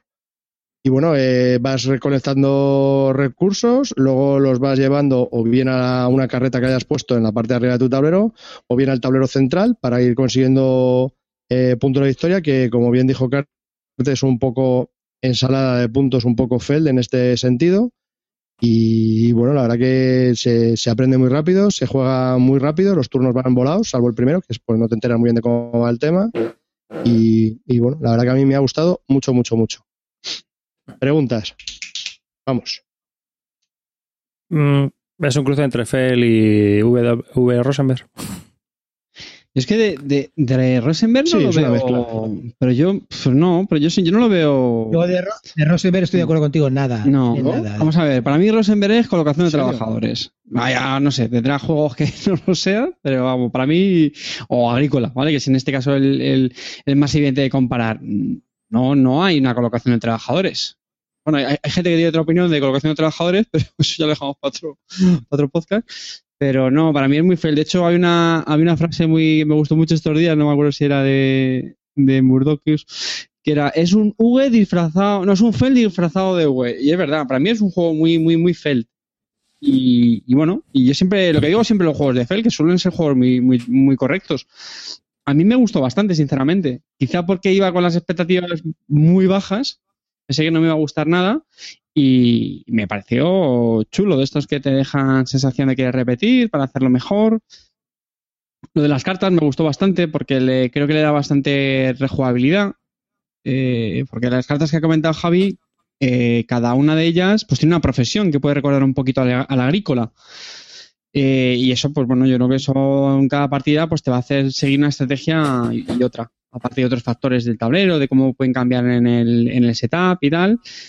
Pero yo creo que es bastante fair en el sentido de, pues sí, sí que hay ensalada de puntos de eh, cierro este mercado, me llevo un punto. Y no sé qué tal, y me llevo un punto. Y ahora relleno esta parte del granero y me llevo tres puntos. Y hago esto y además dos puntos. Y eso yo no fue un ver, poquito lo que menos me gustó. No, no, no estoy de acuerdo. ¿Cómo que no? estoy de acuerdo, para nada. La ensalada de puntos de Fel, ensalada de puntos de Fel Sí. es el Dieburgen Borbungur, ¿vale? Que te llevas a los 200 puntos. Aquí las partidas se ganan con 50 puntos. Que tiene que ver una no cosa hay con otra. más. No. No, no, quiero decirte que, no. que no, te, no te llevas No, con 55, 72. no te llevas 55 puntos. O sea, no es que puntúes todo el rato, hay dos cosas que te dan puntos, Pero, no tiene más. Es decir, ¿Qué tiene que ver que hagas de puntos. 200 con 50 puntos? Para mí la ensalada de puntos no es que hagas, no es que acabes con 200, 500 puntos. Para mí ensalada de puntos es lo que estoy diciendo. Para mí. Es decir, como dice arriba, tiro una piedra, un punto. Aquí pulso aquí, otro punto. De igual que acabes en Que- 50 que en A ver, 200. espe- especifícame, va- vamos a ser más concretos. ¿Dónde puntúas? mira. ¿Dónde puntúas? Cuando Dime la verdad, un- ¿dónde Cuando puntúas? cierras un mercado, un punto. Y, y si eres el primero, otro punto. Cuando subes en el track de la siesta, al final acabas, acaba la ronda, el track de la siesta estás aquí, dos puntos. Cuando envías Dos formas de puntuar. Seguimos. Cuando envías una El- mercancía, el- a veces también te da puntos. Eh, No, sé, dos formas de no puntuar. de todo. O sea, hay dos, tres formas de puntuar diferentes. Joder, eso es una ensalada de puntos, perdona. Pero si estás todo el rato No. haciendo fichitas de, Ensalada- fichitas de punto de vista. Ensalada de puntos, ensalada de puntos son Ah, el, El el- el gra- burger. el granero ese, el tejado del granero. Venga, tío. Estás medio obligado a coger una loseta del granero y la, y la colocas, pues ya está, pues te llevas dos puntos. ¿Por qué? Por colocar la loseta del granero que has comprado, que te da otra cosa, pero además por colocarla te da dos puntos. Ah, muy bien. Pero si yo la he comprado por esto, ya, pero es que aparte te da dos puntos. Venga, tío. Vale, pues lo, lo mismo, lo mismo con las ovejitas de la agrícola. Si haces dos ovejitas, pues te, No, no, te no da. tiene nada que ver, tío. La, Nada, la puntuación de la agrícola es al final. Y tú vas ahí con Claro, dos Q de ver, hay- y ya está. Pero es, es una puntuación muy, muy diferente. Es más, para mí la pregunta es, ¿qué haces que no te dé puntos? Una, una preguntilla que comenta Amarillo 114 y me parece interesante. El, el uso de las cartas como el- así en plan Glory to Ron, el Gloria Roma, ¿qué tal? Esa mecánica ahí. Es Lo- lo mejor del Muy juego. bien, muy bien implementada. Sí, a, a A, mí eso me me refería, que hay juegos que han utilizado esta mecánica, pero a lo mejor en Gloria Roma el problema que tiene es que, que produce mucho AP. O no se ven bien, no está muy bien identificado, pero es que aquí está perfectamente identificado todo, queda muy claro todo. No sé, no, no lo veo tan complejo como en Gloria Roma, queda mucho más simple, más elegante. Ah, va- Vamos a ver, yo lo que yo creo que esa mecánica para mí es lo que salva al juego, verdaderamente. Es decir, salva al juego y le da rejugabilidad. Lo demás es un, eh, por ejemplo, a mí me recuerda mucho a cosas del Bora Bora, el Die Burgen, me recuerda mucho, en realidad me recuerda, pues eso, lo que dice aquí, dice Mueve Cubos, dice creo que de V lo, lo dicen por la que se parece a un a V por lo de las profesiones y la temática que es un poco del mundo del, agrícola, ¿no? Pero dice, pero si no te dicen el autor, dices que es de Fell. Y es verdad, me recuerda mucho, pues eso, al Bora Bora, a Die Burgen, al Luna, cosas ya lo dicen ellos, ¿no? Pero eh, todo eso ya lo hemos visto. En realidad es un juego que ya has visto muchas veces, pero las cartas es lo que le da el toque diferente y te da la rejugabilidad. Yo creo que es lo que te da el- lo que te lo, lo que te lo hace diferente, ¿no? En ese sentido, para mí. Y también es verdad que es un juego que me gusta, que me lo paso bien jugando, pero no creo que sea el bombazo del siglo, ¿no? Es un juego que está bastante bien, está entretenido, pero no es un bombazo total, ¿no? No es otro, No, no es como no, pero está bien, es un juego agradable, que está divertido, es un muy buen, es un euro muy apañado, ¿no? Ok, ¿tú cómo lo ves? Sí, estoy bastante de acuerdo. Yo lo he visto jugar bastante, no he jugado todavía, pero lo he visto jugar. A los mismos, Es que además, repitiendo muy- partida. sí. Es que es muy agradable de jugar y se juega rápido y la verdad que no te complica mucho la vida, ¿no? Y luego hay otra cosa que dijo Carte, que es, que es cierto, que no está claro a qué tienes que ir. Puedes ir a varias cosas, puedes ir al mercado central, puedes ir a la, puedes, perdón, puedes ir sí, al mercado central, puedes ir a los mercados de alrededores, puedes ir, que también dan muchos puntos de victoria, dependiendo de la ronda en los que los hagas, eh, puedes ir a hacer carromatos, no sé, hay como distintas, y todas son buenas, no hay, entonces sí puedes tener distintas estrategias en distintas partidas. Mm, Por lo menos una primera, la primera partida, por lo menos a mí no me pareció evidente. Yo solo he jugado una, ojo con esto también, yo solo he jugado una. Y, y sí tuve esa sensación de dar un poco palos de ciego. Y en el fondo eso a mí me gustó, porque yo creo que eso hace un juego que sin ser muy exigente, pero que eso significa que tiene algo, ¿no? Yo creo que un juego una primera partida que no es muy, muy evidente lo que tienes que hacer, pues yo creo que eso está bien, tiene su, su cosilla. Y por eso me dejó ganas de, de repetir. Y lo que dice Calvo, yo- no sé, mi sensación fue un poco esa, que tienes diferentes caminos. ¿Y quién ganó en la partida esa que jugaste? Eh, hijo de, hijo de. Macho, es la única partida que ha ganado el Calvo en su puta vida, no me Pero te voy a explicar por qué. Sí, es verdad, es verdad, es verdad. La- las dos jugadas más suicidas que puedes hacer, con, la- con las cartas con las que empiezas de la forma más absurda, eso fue lo que elegí yo. Y aquí la perra esta, en vez de decir, no, Carte, no hagas eso, que te vas a hundir en la miseria, se cayó como una rata. A ver. A ver, a ver. sabes que yo soy inútil para los juegos. Esa, esa jugada la podría haber hecho yo tranquilamente. Si la haces tú, No pues pienso que a lo mejor lo vas a petar con eso. A mí no me pareció lo más óptimo, pero quién sabe, a lo mejor lo petas, yo qué sé. Pues no lo petaste, pues te jodes. Y una, una pregunta también. eh, La duración es algo positivo, ¿no? En este juego, porque dura algo menos de dos horas. Mucho menos de dos horas, duró una hora. Más reglas, cuarto de hora, 20 minutos. A mí a dos jugadores se me hizo muy rápido, Y sinceramente. a cuatro, Sí. Ah, yo, cuatro. que no, yo no creo que a cuatro jugadores llegue a 120 ni No, yo, coña, yo- ¿eh? yo lo juego a cuatro. No, No hora y media. Hora y media. Es un juego muy rápido. Una vez que Sí, pillas sí, la sí. mecánica, se juega muy rápido, se termina enseguida. Vamos a ver. Yo, mis sensaciones, sinceramente, son: me parece un juego muy entretenido, me lo paso bien jugando, lo jugaré siempre, pero no me parece un juego top. No le falta algo para llegar a ser un top. Hay, aquí las mezclas de todas las mecánicas ya las hemos visto, las mezcla bien, pero sí que es verdad que se te hace mm, diciendo, bueno, ya esto lo he jugado, lo podría jugar o no, pero yo qué sé, le falta algo, le falta algo para romperlo más, pero es un juego muy, muy correcto y a mí yo lo voy a mantener en la colección porque la verdad que jugarlo de vez en cuando es muy agradable, pero no me mata. Yo, yo coincido con la leyenda, ¿eh?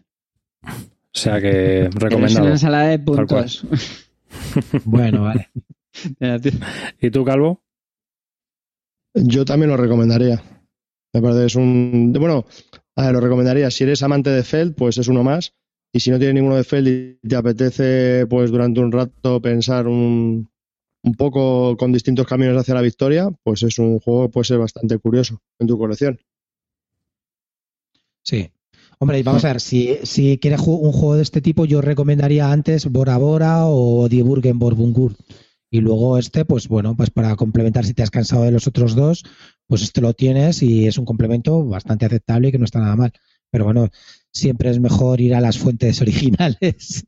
Que si es un juego que se parece a Fel, es mejor jugar a los de Fel, es lo que pienso, pero bueno, que, que sí, que yo para mí también recomendable. Un juego bien construido y que es recomendable. Otra cosilla también que no hemos comentado es sí que es verdad que es un poco más, más abstracto. No, es verdad que al final la partida, yo por lo menos sí que hablas de, de cerdos y cereales y tal, no hablas de cubos amarillos, rojos, pero bueno, el hecho de que no haya, yo creo, fichas de cada recurso, sino que tienes como unos de tu color y una vez, pues eso puede ser, dependiendo de dónde esté, pues puede ser una mercancía, puede ser un cerdo, puede ser no sé qué. Yo creo que eso hace un juego un poco más, más abstracto. No sé si también coincidís con eso. Pero bueno. No, no, no, no sé, a mí la agrícola siempre he dicho que me gusta mucho porque yo sí tengo una sensación de, de estar construyendo una granja y los edificios, lo que construyen, tienen mucho, mucho sentido. Aquí no tanto. Al revés, estoy totalmente al contrario, eh, la opinión contraria a ti, porque cuando coges el cubito, que es el mismo siempre, dependiendo de dónde estés, siempre está diciendo ahora una oliva, ahora un cereal, ahora cojo un cerdo, ahora cojo el granjero que me permite tener más cereales porque tal, o si no al pescador, o si no. Pero no tienes una sensación de, de estar trabajando en una granja. A eso voy. No, es pa- para eso te tienes que llenar de mierda hasta la, la cintura y llevar una pala, tío. O sea, a ver, tronco. Es que cuando juegas al agrícola tienes sensación de estar jugando en la... de- pero vamos a ver, centrémonos, centrémonos. Yo me pongo, A ver. yo- yo me pongo el gorro, el, del, el del guisante verde ese. Clean, haz una comparación de O esas sea, estúpidas. No, me jodas. Sí, sí, A ver, los ¿qué- espárragos ese, yo- el carretero ese que tú- va ahí como. Venga, coño. ¿Tú dirías que es un, mi pequeña, mi primera granja vitaminada?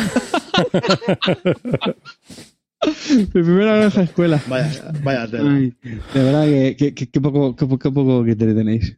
Bueno, hemos estado hablando de la granja. Es un juego de Michael Keller y Andreas Ode- Odenhall, publicado por Ludo Sentinel aquí en España, de 1 a 4 jugadores y entre una hora y cuarto, hora y media de duración. ¿Mm? Hablamos de otro. Bueno, llevamos ya casi una hora 45 minutos. ¿Le damos caña a los dos juegos últimos así y terminamos? sí, sí. Venga, Sí, pero sí, rápido. sí. pero rapidito, Sí. venga, uno- unos comentarios rápidos. Eh, dados de na- eh, Nations, de Dice Game. Venga, darle. De ruta Hackanson, 1 a 4 jugadores, 20 a 40 minutos de duración. Eh, arreando. Juega calvo, que es el que le flipó. Ya, siguiente. No, coño, muy bueno, me pareció joder, muy ¿no? bueno. Que sí, joder, que sí. Es un juego súper rápido, se prepara en un tris, es un filler, ojo, cuidadito con esto, no es el Nations, es muy, muy, muy filler, pero te deja una, eh, se juega en media hora máximo, incluso a cuatro jugadores. Eh, en tu turno tiras los dados, vas cogiendo dados, vas haciendo selección, vas cogiendo los setas, se acaba una época. Siguiente, vuelves a tirar los dados, vuelves haciendo dos épocas, y así hasta cuatro, chimpún. Vas cogiendo los setas del centro, como de costumbre, como en el Nation, según los dados que hayas sacado, los recursos que, te van, que necesita cada loseta te las vas poniendo, te vas haciendo tu sudoku y ya está. Y es muy rápido, muy rápido. Hay menos interacción si cabe que con el Nations, pero la verdad que es eh, muy rápido. Mi única duda es la rejugabilidad. Sí. Sí. Mm, mm. ¿Por? Yo tengo la misma. No sé, porque sí es un filler, es muy rápido, está bien, pero eh, es que tampoco puedes hacer mucho más. Mm. O sea, acaba siendo siempre yo lo lo mismo, creo- ¿no? Sí. Sí. Yo creo que la rejugabilidad viene dada porque al final las losetas buenas son evidentes. Son las. Empiezas con losetas de un dado y luego buscas las de dos dados y luego ya buscas las de puntos. Entonces es un poco muy evidente. Le falta un poco de variedad. Por ejemplo, igual que estábamos hablando el otro día del Roll for the Galaxy, que ahí se nota que la rejugabilidad es mucho más mucho mejor y además van a sacar ya nuevas losetas. A este le falta variedad en las losetas, porque la verdad que es, es Soto Caballero. pero no el número de los setas, ¿eh? No el número de los setas. Mm. Mm. ¿Cómo que no el número de No los sé, setas? estoy ¿A qué te refieres? Sí, que aunque a lo mejor aunque hubiera No, que- nuevas que no, es, no lositas, es tanto por el número de los setas. estará siempre lo mismo, ¿no? Yo creo que ¿Y, y qué- y cuánto cuesta este juego? 30 29 euros. Pero, pero vamos a ver, es un juego, la verdad, mira, yo, yo sabéis que no soy muy amante de los filler, pero es el típico juego que lo sacas y en 20 minutitos te has hecho una partida entretenida, sin mayores complicaciones, has Sí, tirado unos dadetes, te has reído, está bien, y la verdad que es recomendable para eso. Si buscas otra experiencia o otro rollo, te estás confundiendo. Míralo bien, porque creo que entonces te estás metiendo en otra cosa en vez de en vez del Nation. No, no, no pu- se puede comparar jamás con su padre, mm, que es el Nations, ¿vale? Pero se le da un cierto aire con las losetas y tal, y como filler de dados de 20 minutitos, vamos, vamos a jugarlo ya, por Dios. Yo quería hacer una apreciación eh, y compararlo un poco con el mismo, con un juego que ha salido a la vez, casi, eh, que es el, el rol eh, through the, through the Galaxy, ¿no? El llama Roll for, que sí. Roll for the Galaxy. Roll- Roll for the Galaxy. Bueno, pues no tiene nada que ver con el Roll for the Galaxy a lo que a su, a, a lo que a su padre se refiere. Es decir, este es un filler en comparación con el Nations y el Roll for the Galaxy es otro juego igualmente desesudo que el Race for the Galaxy. Incluso le podría llegar a mejorar. O sea, no, no tiene nada que ver. Han sacado del juego de cartas y por ello es un filler. No, no. El rol, eh, el, rol es mucho, mucho, es un juego mucho más pesado y tiene su propia identidad di- distinta de, su padre. Y este, sin embargo, pues sí deja, que ver, de- deja ver toda la parte de- del Nations y encima lo simplifica. Eh, a ver, una preguntita, porque yo creo que cuando habláis de que es un filler, ojo con lo que hay que esperar de este tipo de juego, a mí eso me queda claro, evidente, pero para mí la pregunta del millón es, ¿creéis que después de darle varios meneos te deja con ganas de repetir? Porque yo tengo muchos fillers, que soy bastante fan de los fillers, los he jugado muchísimo y siempre tengo ganas de echar una partida a ese filler, para desengrasar en el momento oportuno, lo que sea. Pero en este tengo la sensación, también un poco por lo que he escuchado, y es que a la primera partida te mola mogollón, te flipa la innovación del sistema, bueno, del sistema, bla, pero que a lo mejor cuando ya echas dos, tres, no te digo seguidas en la misma sesión, sino que a lo mejor dentro de un rato, de un rato, de un tiempo, mm, como que te da pereza, porque eres demasiado simplón, o no, no sé. Bueno, pereza no te da porque se juega muy rápido y no te puede dar pereza, pero sí que es verdad que todas las partidas tienden a ser muy similares. Vale. Tienden a ser Vale, similares. Yo voy a ser más cabroncete. ¿Por qué jugar a este que vale 30 pavos y no al bonanza de dados que vale 6? Vamos a ver, porque esté mejor que el bonanza de dados. Bueno, nada más. Que por eso. 29 euros mejor. Para Vamos a filler. ver, yo- Estamos hablando de fillers. ya, el- Ya, el- pero el creo bonanza que- el creo que el profeta, precio- Esa debe la respuesta. Ya, el bonanza Claro, claro, el es que va, con trampa. Estamos con hablando del trampa. bonanza de dados. A mí el bonanza original de cartas me parece muy chulo y es un juego de negociación perfecto. No tengo, no tengo ningún problema con el profeta. Pero, pero, pero lo que sí que es verdad que para filler, a mí este filler me gusta más por temática, por lo que sea, me parece más entretenido. Que estamos comentando el tema de la rejugabilidad. Es verdad que cuando a lo mejor llevas 10, 15 partidas, pues las partidas ya te pueden parecer un poco iguales. Supongo que eso lo tendrá que solucionar a base de nuevas losetas o nuevas cosas, nuevas mecánicas que añadir. Pero como juego así rapidito, la verdad que es muy recomendable, nada más. Tampoco te da mucha pereza jugarlo porque se juega en un plis. Calvo. ¿Y tú, Calvo? Que me has jodido arriba, es que tienes toda la razón. que a mí el, el, Bonanza de dados lo tengo, lo jugué tres veces y sí, me pareció muy curioso y tal y cual, pero ¿lo quiero jugar ahora? Pues no sé. Y creo que con el Nation de dados me va a pasar lo mismo. Y quería hacer una puntualización con antes lo de las losetas. No creo que venga la rejugabilidad basada en el número de losetas, sino exactamente lo que ha dicho Clint, en el que la variedad de acciones que puedes hacer con las losetas. Ese es el problema, que hay muy poquita variedad. Porque en cuanto a losetas, está bien, por cada época hay losetas que no van a salir. No tantas como en el Nations de cartas, pero sí hay losetas que no van a salir. Pero sí que todas las acciones que puedes hacer con las losetas son casi siempre las mismas. Entonces eso le quita rejugabilidad. Efectivamente. Uh -huh. Pero vamos, que es un juego que para echar unas partidas te lo vas Amén. a pasar bien y está bastante bien. Nation The Day Game de Rustar Hackanson, 1 a 4 jugadores, 14 años o más, 20, entre 20 y 40, entre media horita de duración no llegará. Así que bueno, y bueno, yo para Sí, sí. terminar. eh, uy, que me he ido, perdón, lo tenía aquí. Blue Moon Legends de Reiner que inicia, un juego publicado por Edge Entertainment en español, de Fantasy Flight Games también, de dos jugadores, es solo para dos jugadores, partidas de 30 minutos y bueno, pues es una re- reimpresión del antiguo Blue Moon, pero que lo que han hecho en esta caja es juntar todo el básico, que eran dos, dos facciones, más las 10, me parece que eran 10 expansiones, y las cuatro cartas de promo, meterlo todo en una caja eh, y publicarlo tal cual. Con este core, pues sí, es un core completo en el sentido de que con este core lo, ti- lo tienes todo, no tienes que comprarte nada más. Vale 35 o 40 euros, depende de donde lo compres. Y con ese core tienes 500 cartas para jugar lo que quieras, con mazos predefinidos, creándote tus propios mazos, un jugador contra otro, en partidas que son muy rápidas. La mecánica es muy sencilla, hay mm, dos, se eligen dos facciones y entonces tenemos tres dragones. El objetivo del juego es una de dos. O mm, terminar las cartas del contrario, es decir, que no pueda robar más cartas. Si no puede, o sea, si no puede jugar cartas, ha muerto, ha perdido la partida. Y o dos, eh, obtener un cuarto dragón. Se van ganando dragones según se van jugando rondas. Y entonces, si eh, ganas un cuarto dragón, eh, automáticamente has ganado la partida.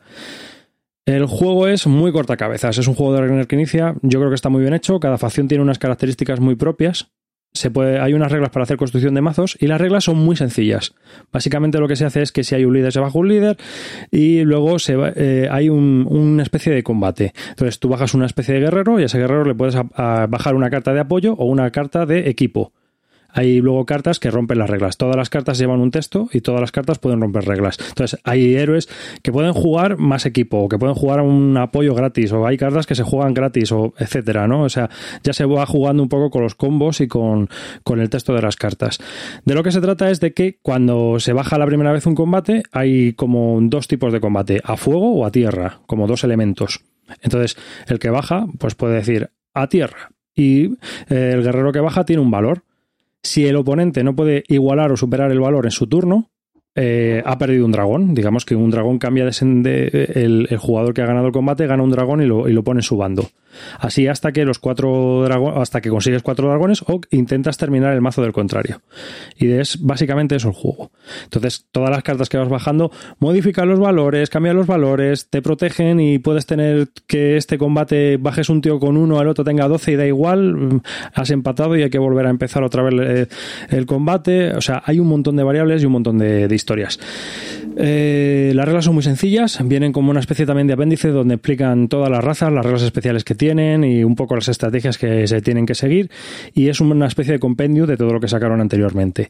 Y aparte de eso, pues bueno, eh, han cambiado el formato de las cartas porque antes eran tamaño tarot, como el Exploradores de Debir, eran un tamaño enorme, jugosas de jugar, y ahora pues es un tamaño carta normal de Living Card Game y que, bueno, pues ha perdido en eso, pues ha perdido un poco de arte y tal.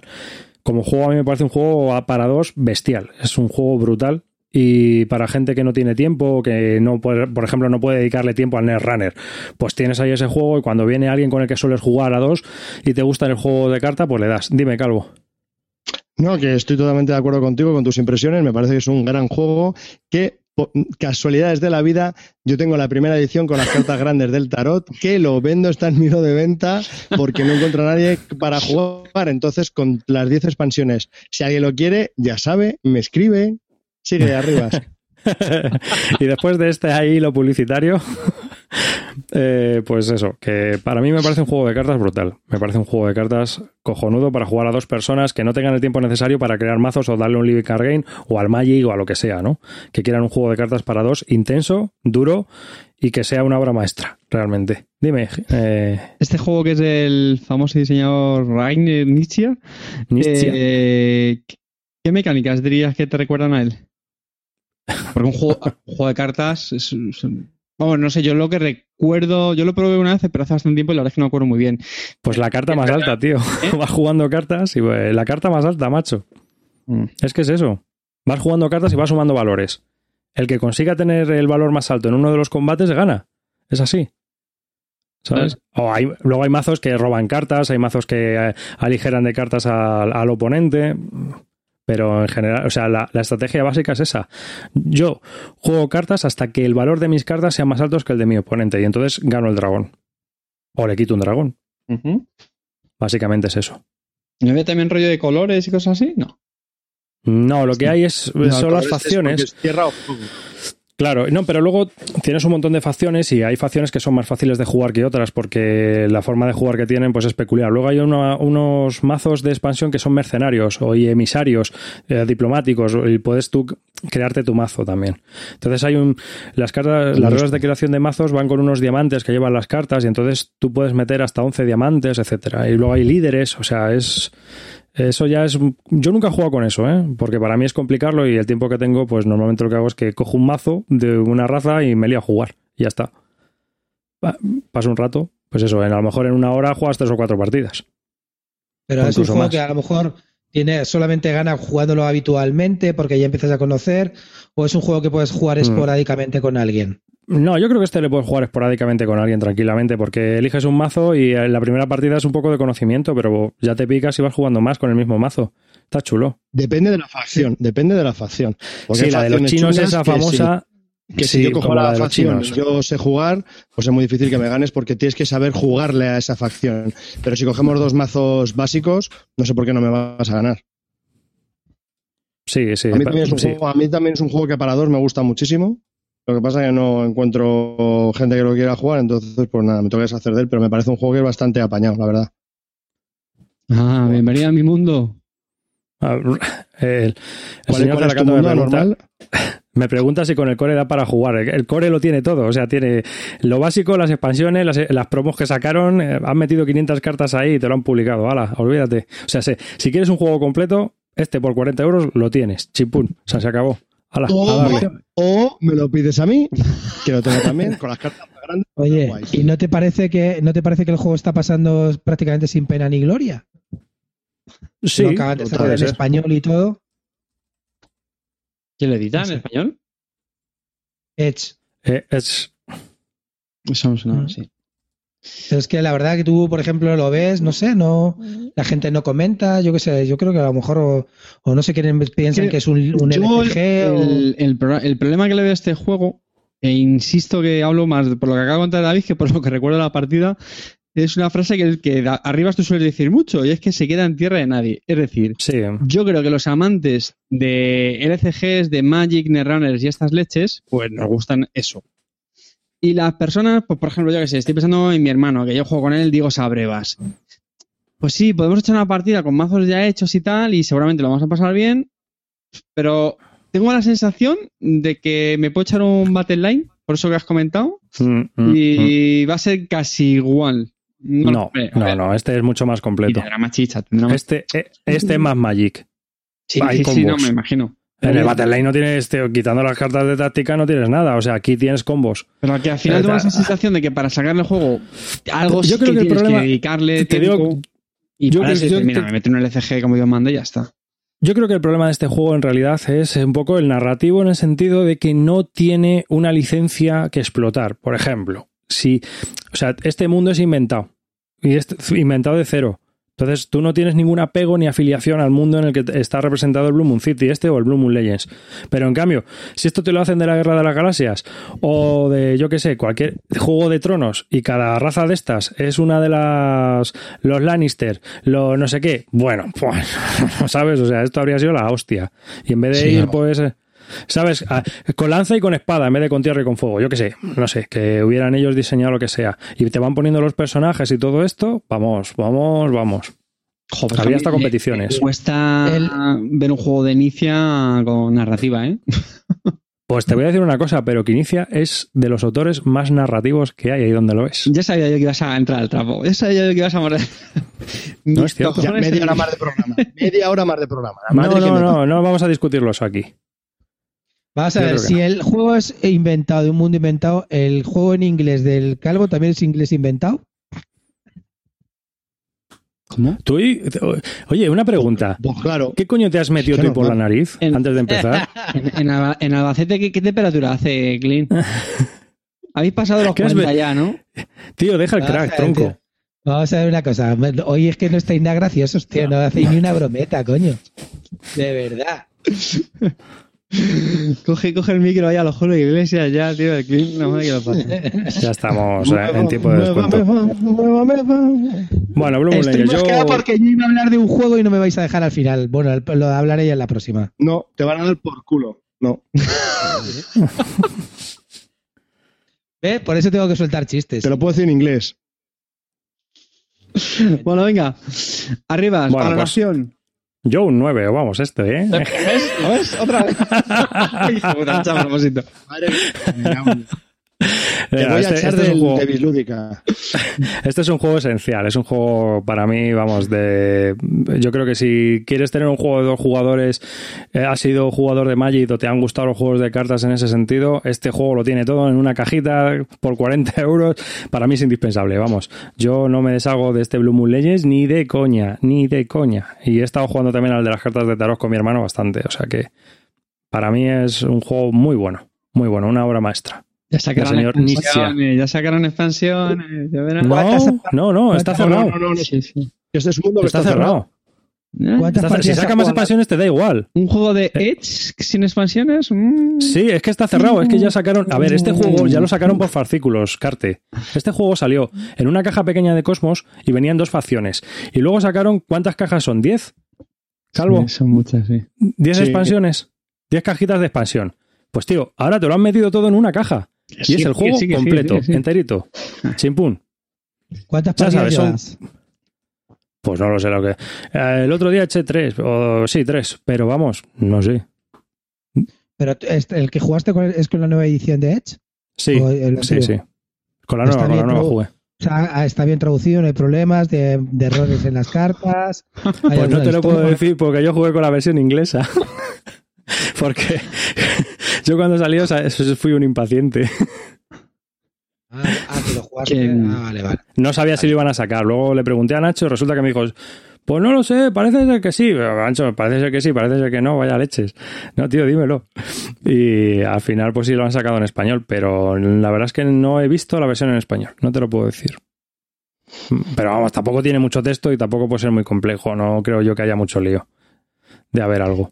No, no, tiene, pa- no, no tiene pinta, vamos. Yo lo juego en inglés y no tengo ningún problema, ¿eh? Entiendo todo. pero, pero si tú hablas inglés perfecto, tío. Qué cabrón. Así que, bueno, pues nada, Blue Moon. Legends. Es un juego de Rigner Nietzsche eh, de dos jugadores, eh, unos 30 minutos de duración y de cartitas para combatir. Eh, yo, para mí es esencial. ¿Para ti, Calvo, qué es? Como diga esencial, me Bastante voy. esencial. Está vendiéndolo. A ver, otra vez. Es- es si pa- no tengo a nadie con quien jugar porque no. nadie quiere jugar conmigo. ¿Qué quieres que haga? ¿A qué, ha- qué hago? ¿Me voy o me dedico a hacer bromas inútiles? Pues que no me. O sea, es esencial. Es esencial y lo estoy vendiendo y, y se ha tirado medio programa diciendo que lo vende. Venga, no me jodas. A ver, pero yo ahí, fíjate, yo ahí, sí, hombre, ¿Qué pues, qué sabrás tú? Yo he vendido juegos, no voy a decir esenciales, pero que me gustaban mucho, pero no, saca, no los sacaba a mesa por culpa de Calvo. Y oye, pues al final lo vendes, ya está, tío, ¿qué le vas a hacer? Sí, además tú eres el rey de eso. O sea, eres la leyenda. Tronco, te hartas de, de recomendar juegos que luego tienes en el hilo de venta por algo, o sea que ya está. Eso, Y, eso, y eso no quita una, una cosa no quita la otra. es una leyenda más de mi leyenda, porque yo en realidad solo me pasó con el Helios. Pero claro, la cosa se magnificó y ya está, no me ha pasado nunca más. Pero vamos. Pero tronco, pero si compras juegos que vendiste que... No te Vale, metas en el barro, Clint, no te metas en el barro. Da igual.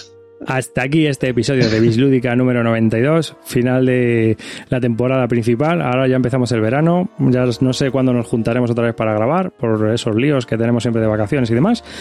Y bueno, pues eh, lo primero. Pero que nos la- juntaremos, ¿eh? Nos juntaremos, nos juntaremos. Bueno, lo primero, lo primero va a ser dar las gracias a nuestro patrocinador, Dracotienda, que podéis encontrar en dracotienda.com, una tienda de juegos de mesa online con un gran catálogo de juegos de mesa tanto nacionales como internacionales. Y por supuesto, y no menos importante, daros las gracias a todos los que nos escucháis y que estáis ahí, que sois los que hacéis posible que estos cuatro locos se junten para hablar eh, los domingos por la noche y grabar para vosotros hablando de juegos de mesa. Un saludo a todos de David Arribas. Que paséis buen verano. Venga, Clinito.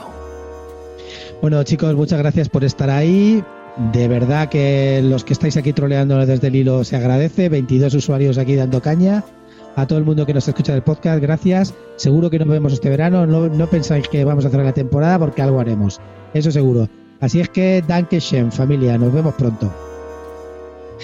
Muchísimas gracias a todos por estar ahí. Se despide Cartesius. Voy a seguir cambiando pañales y recordad, sed felices.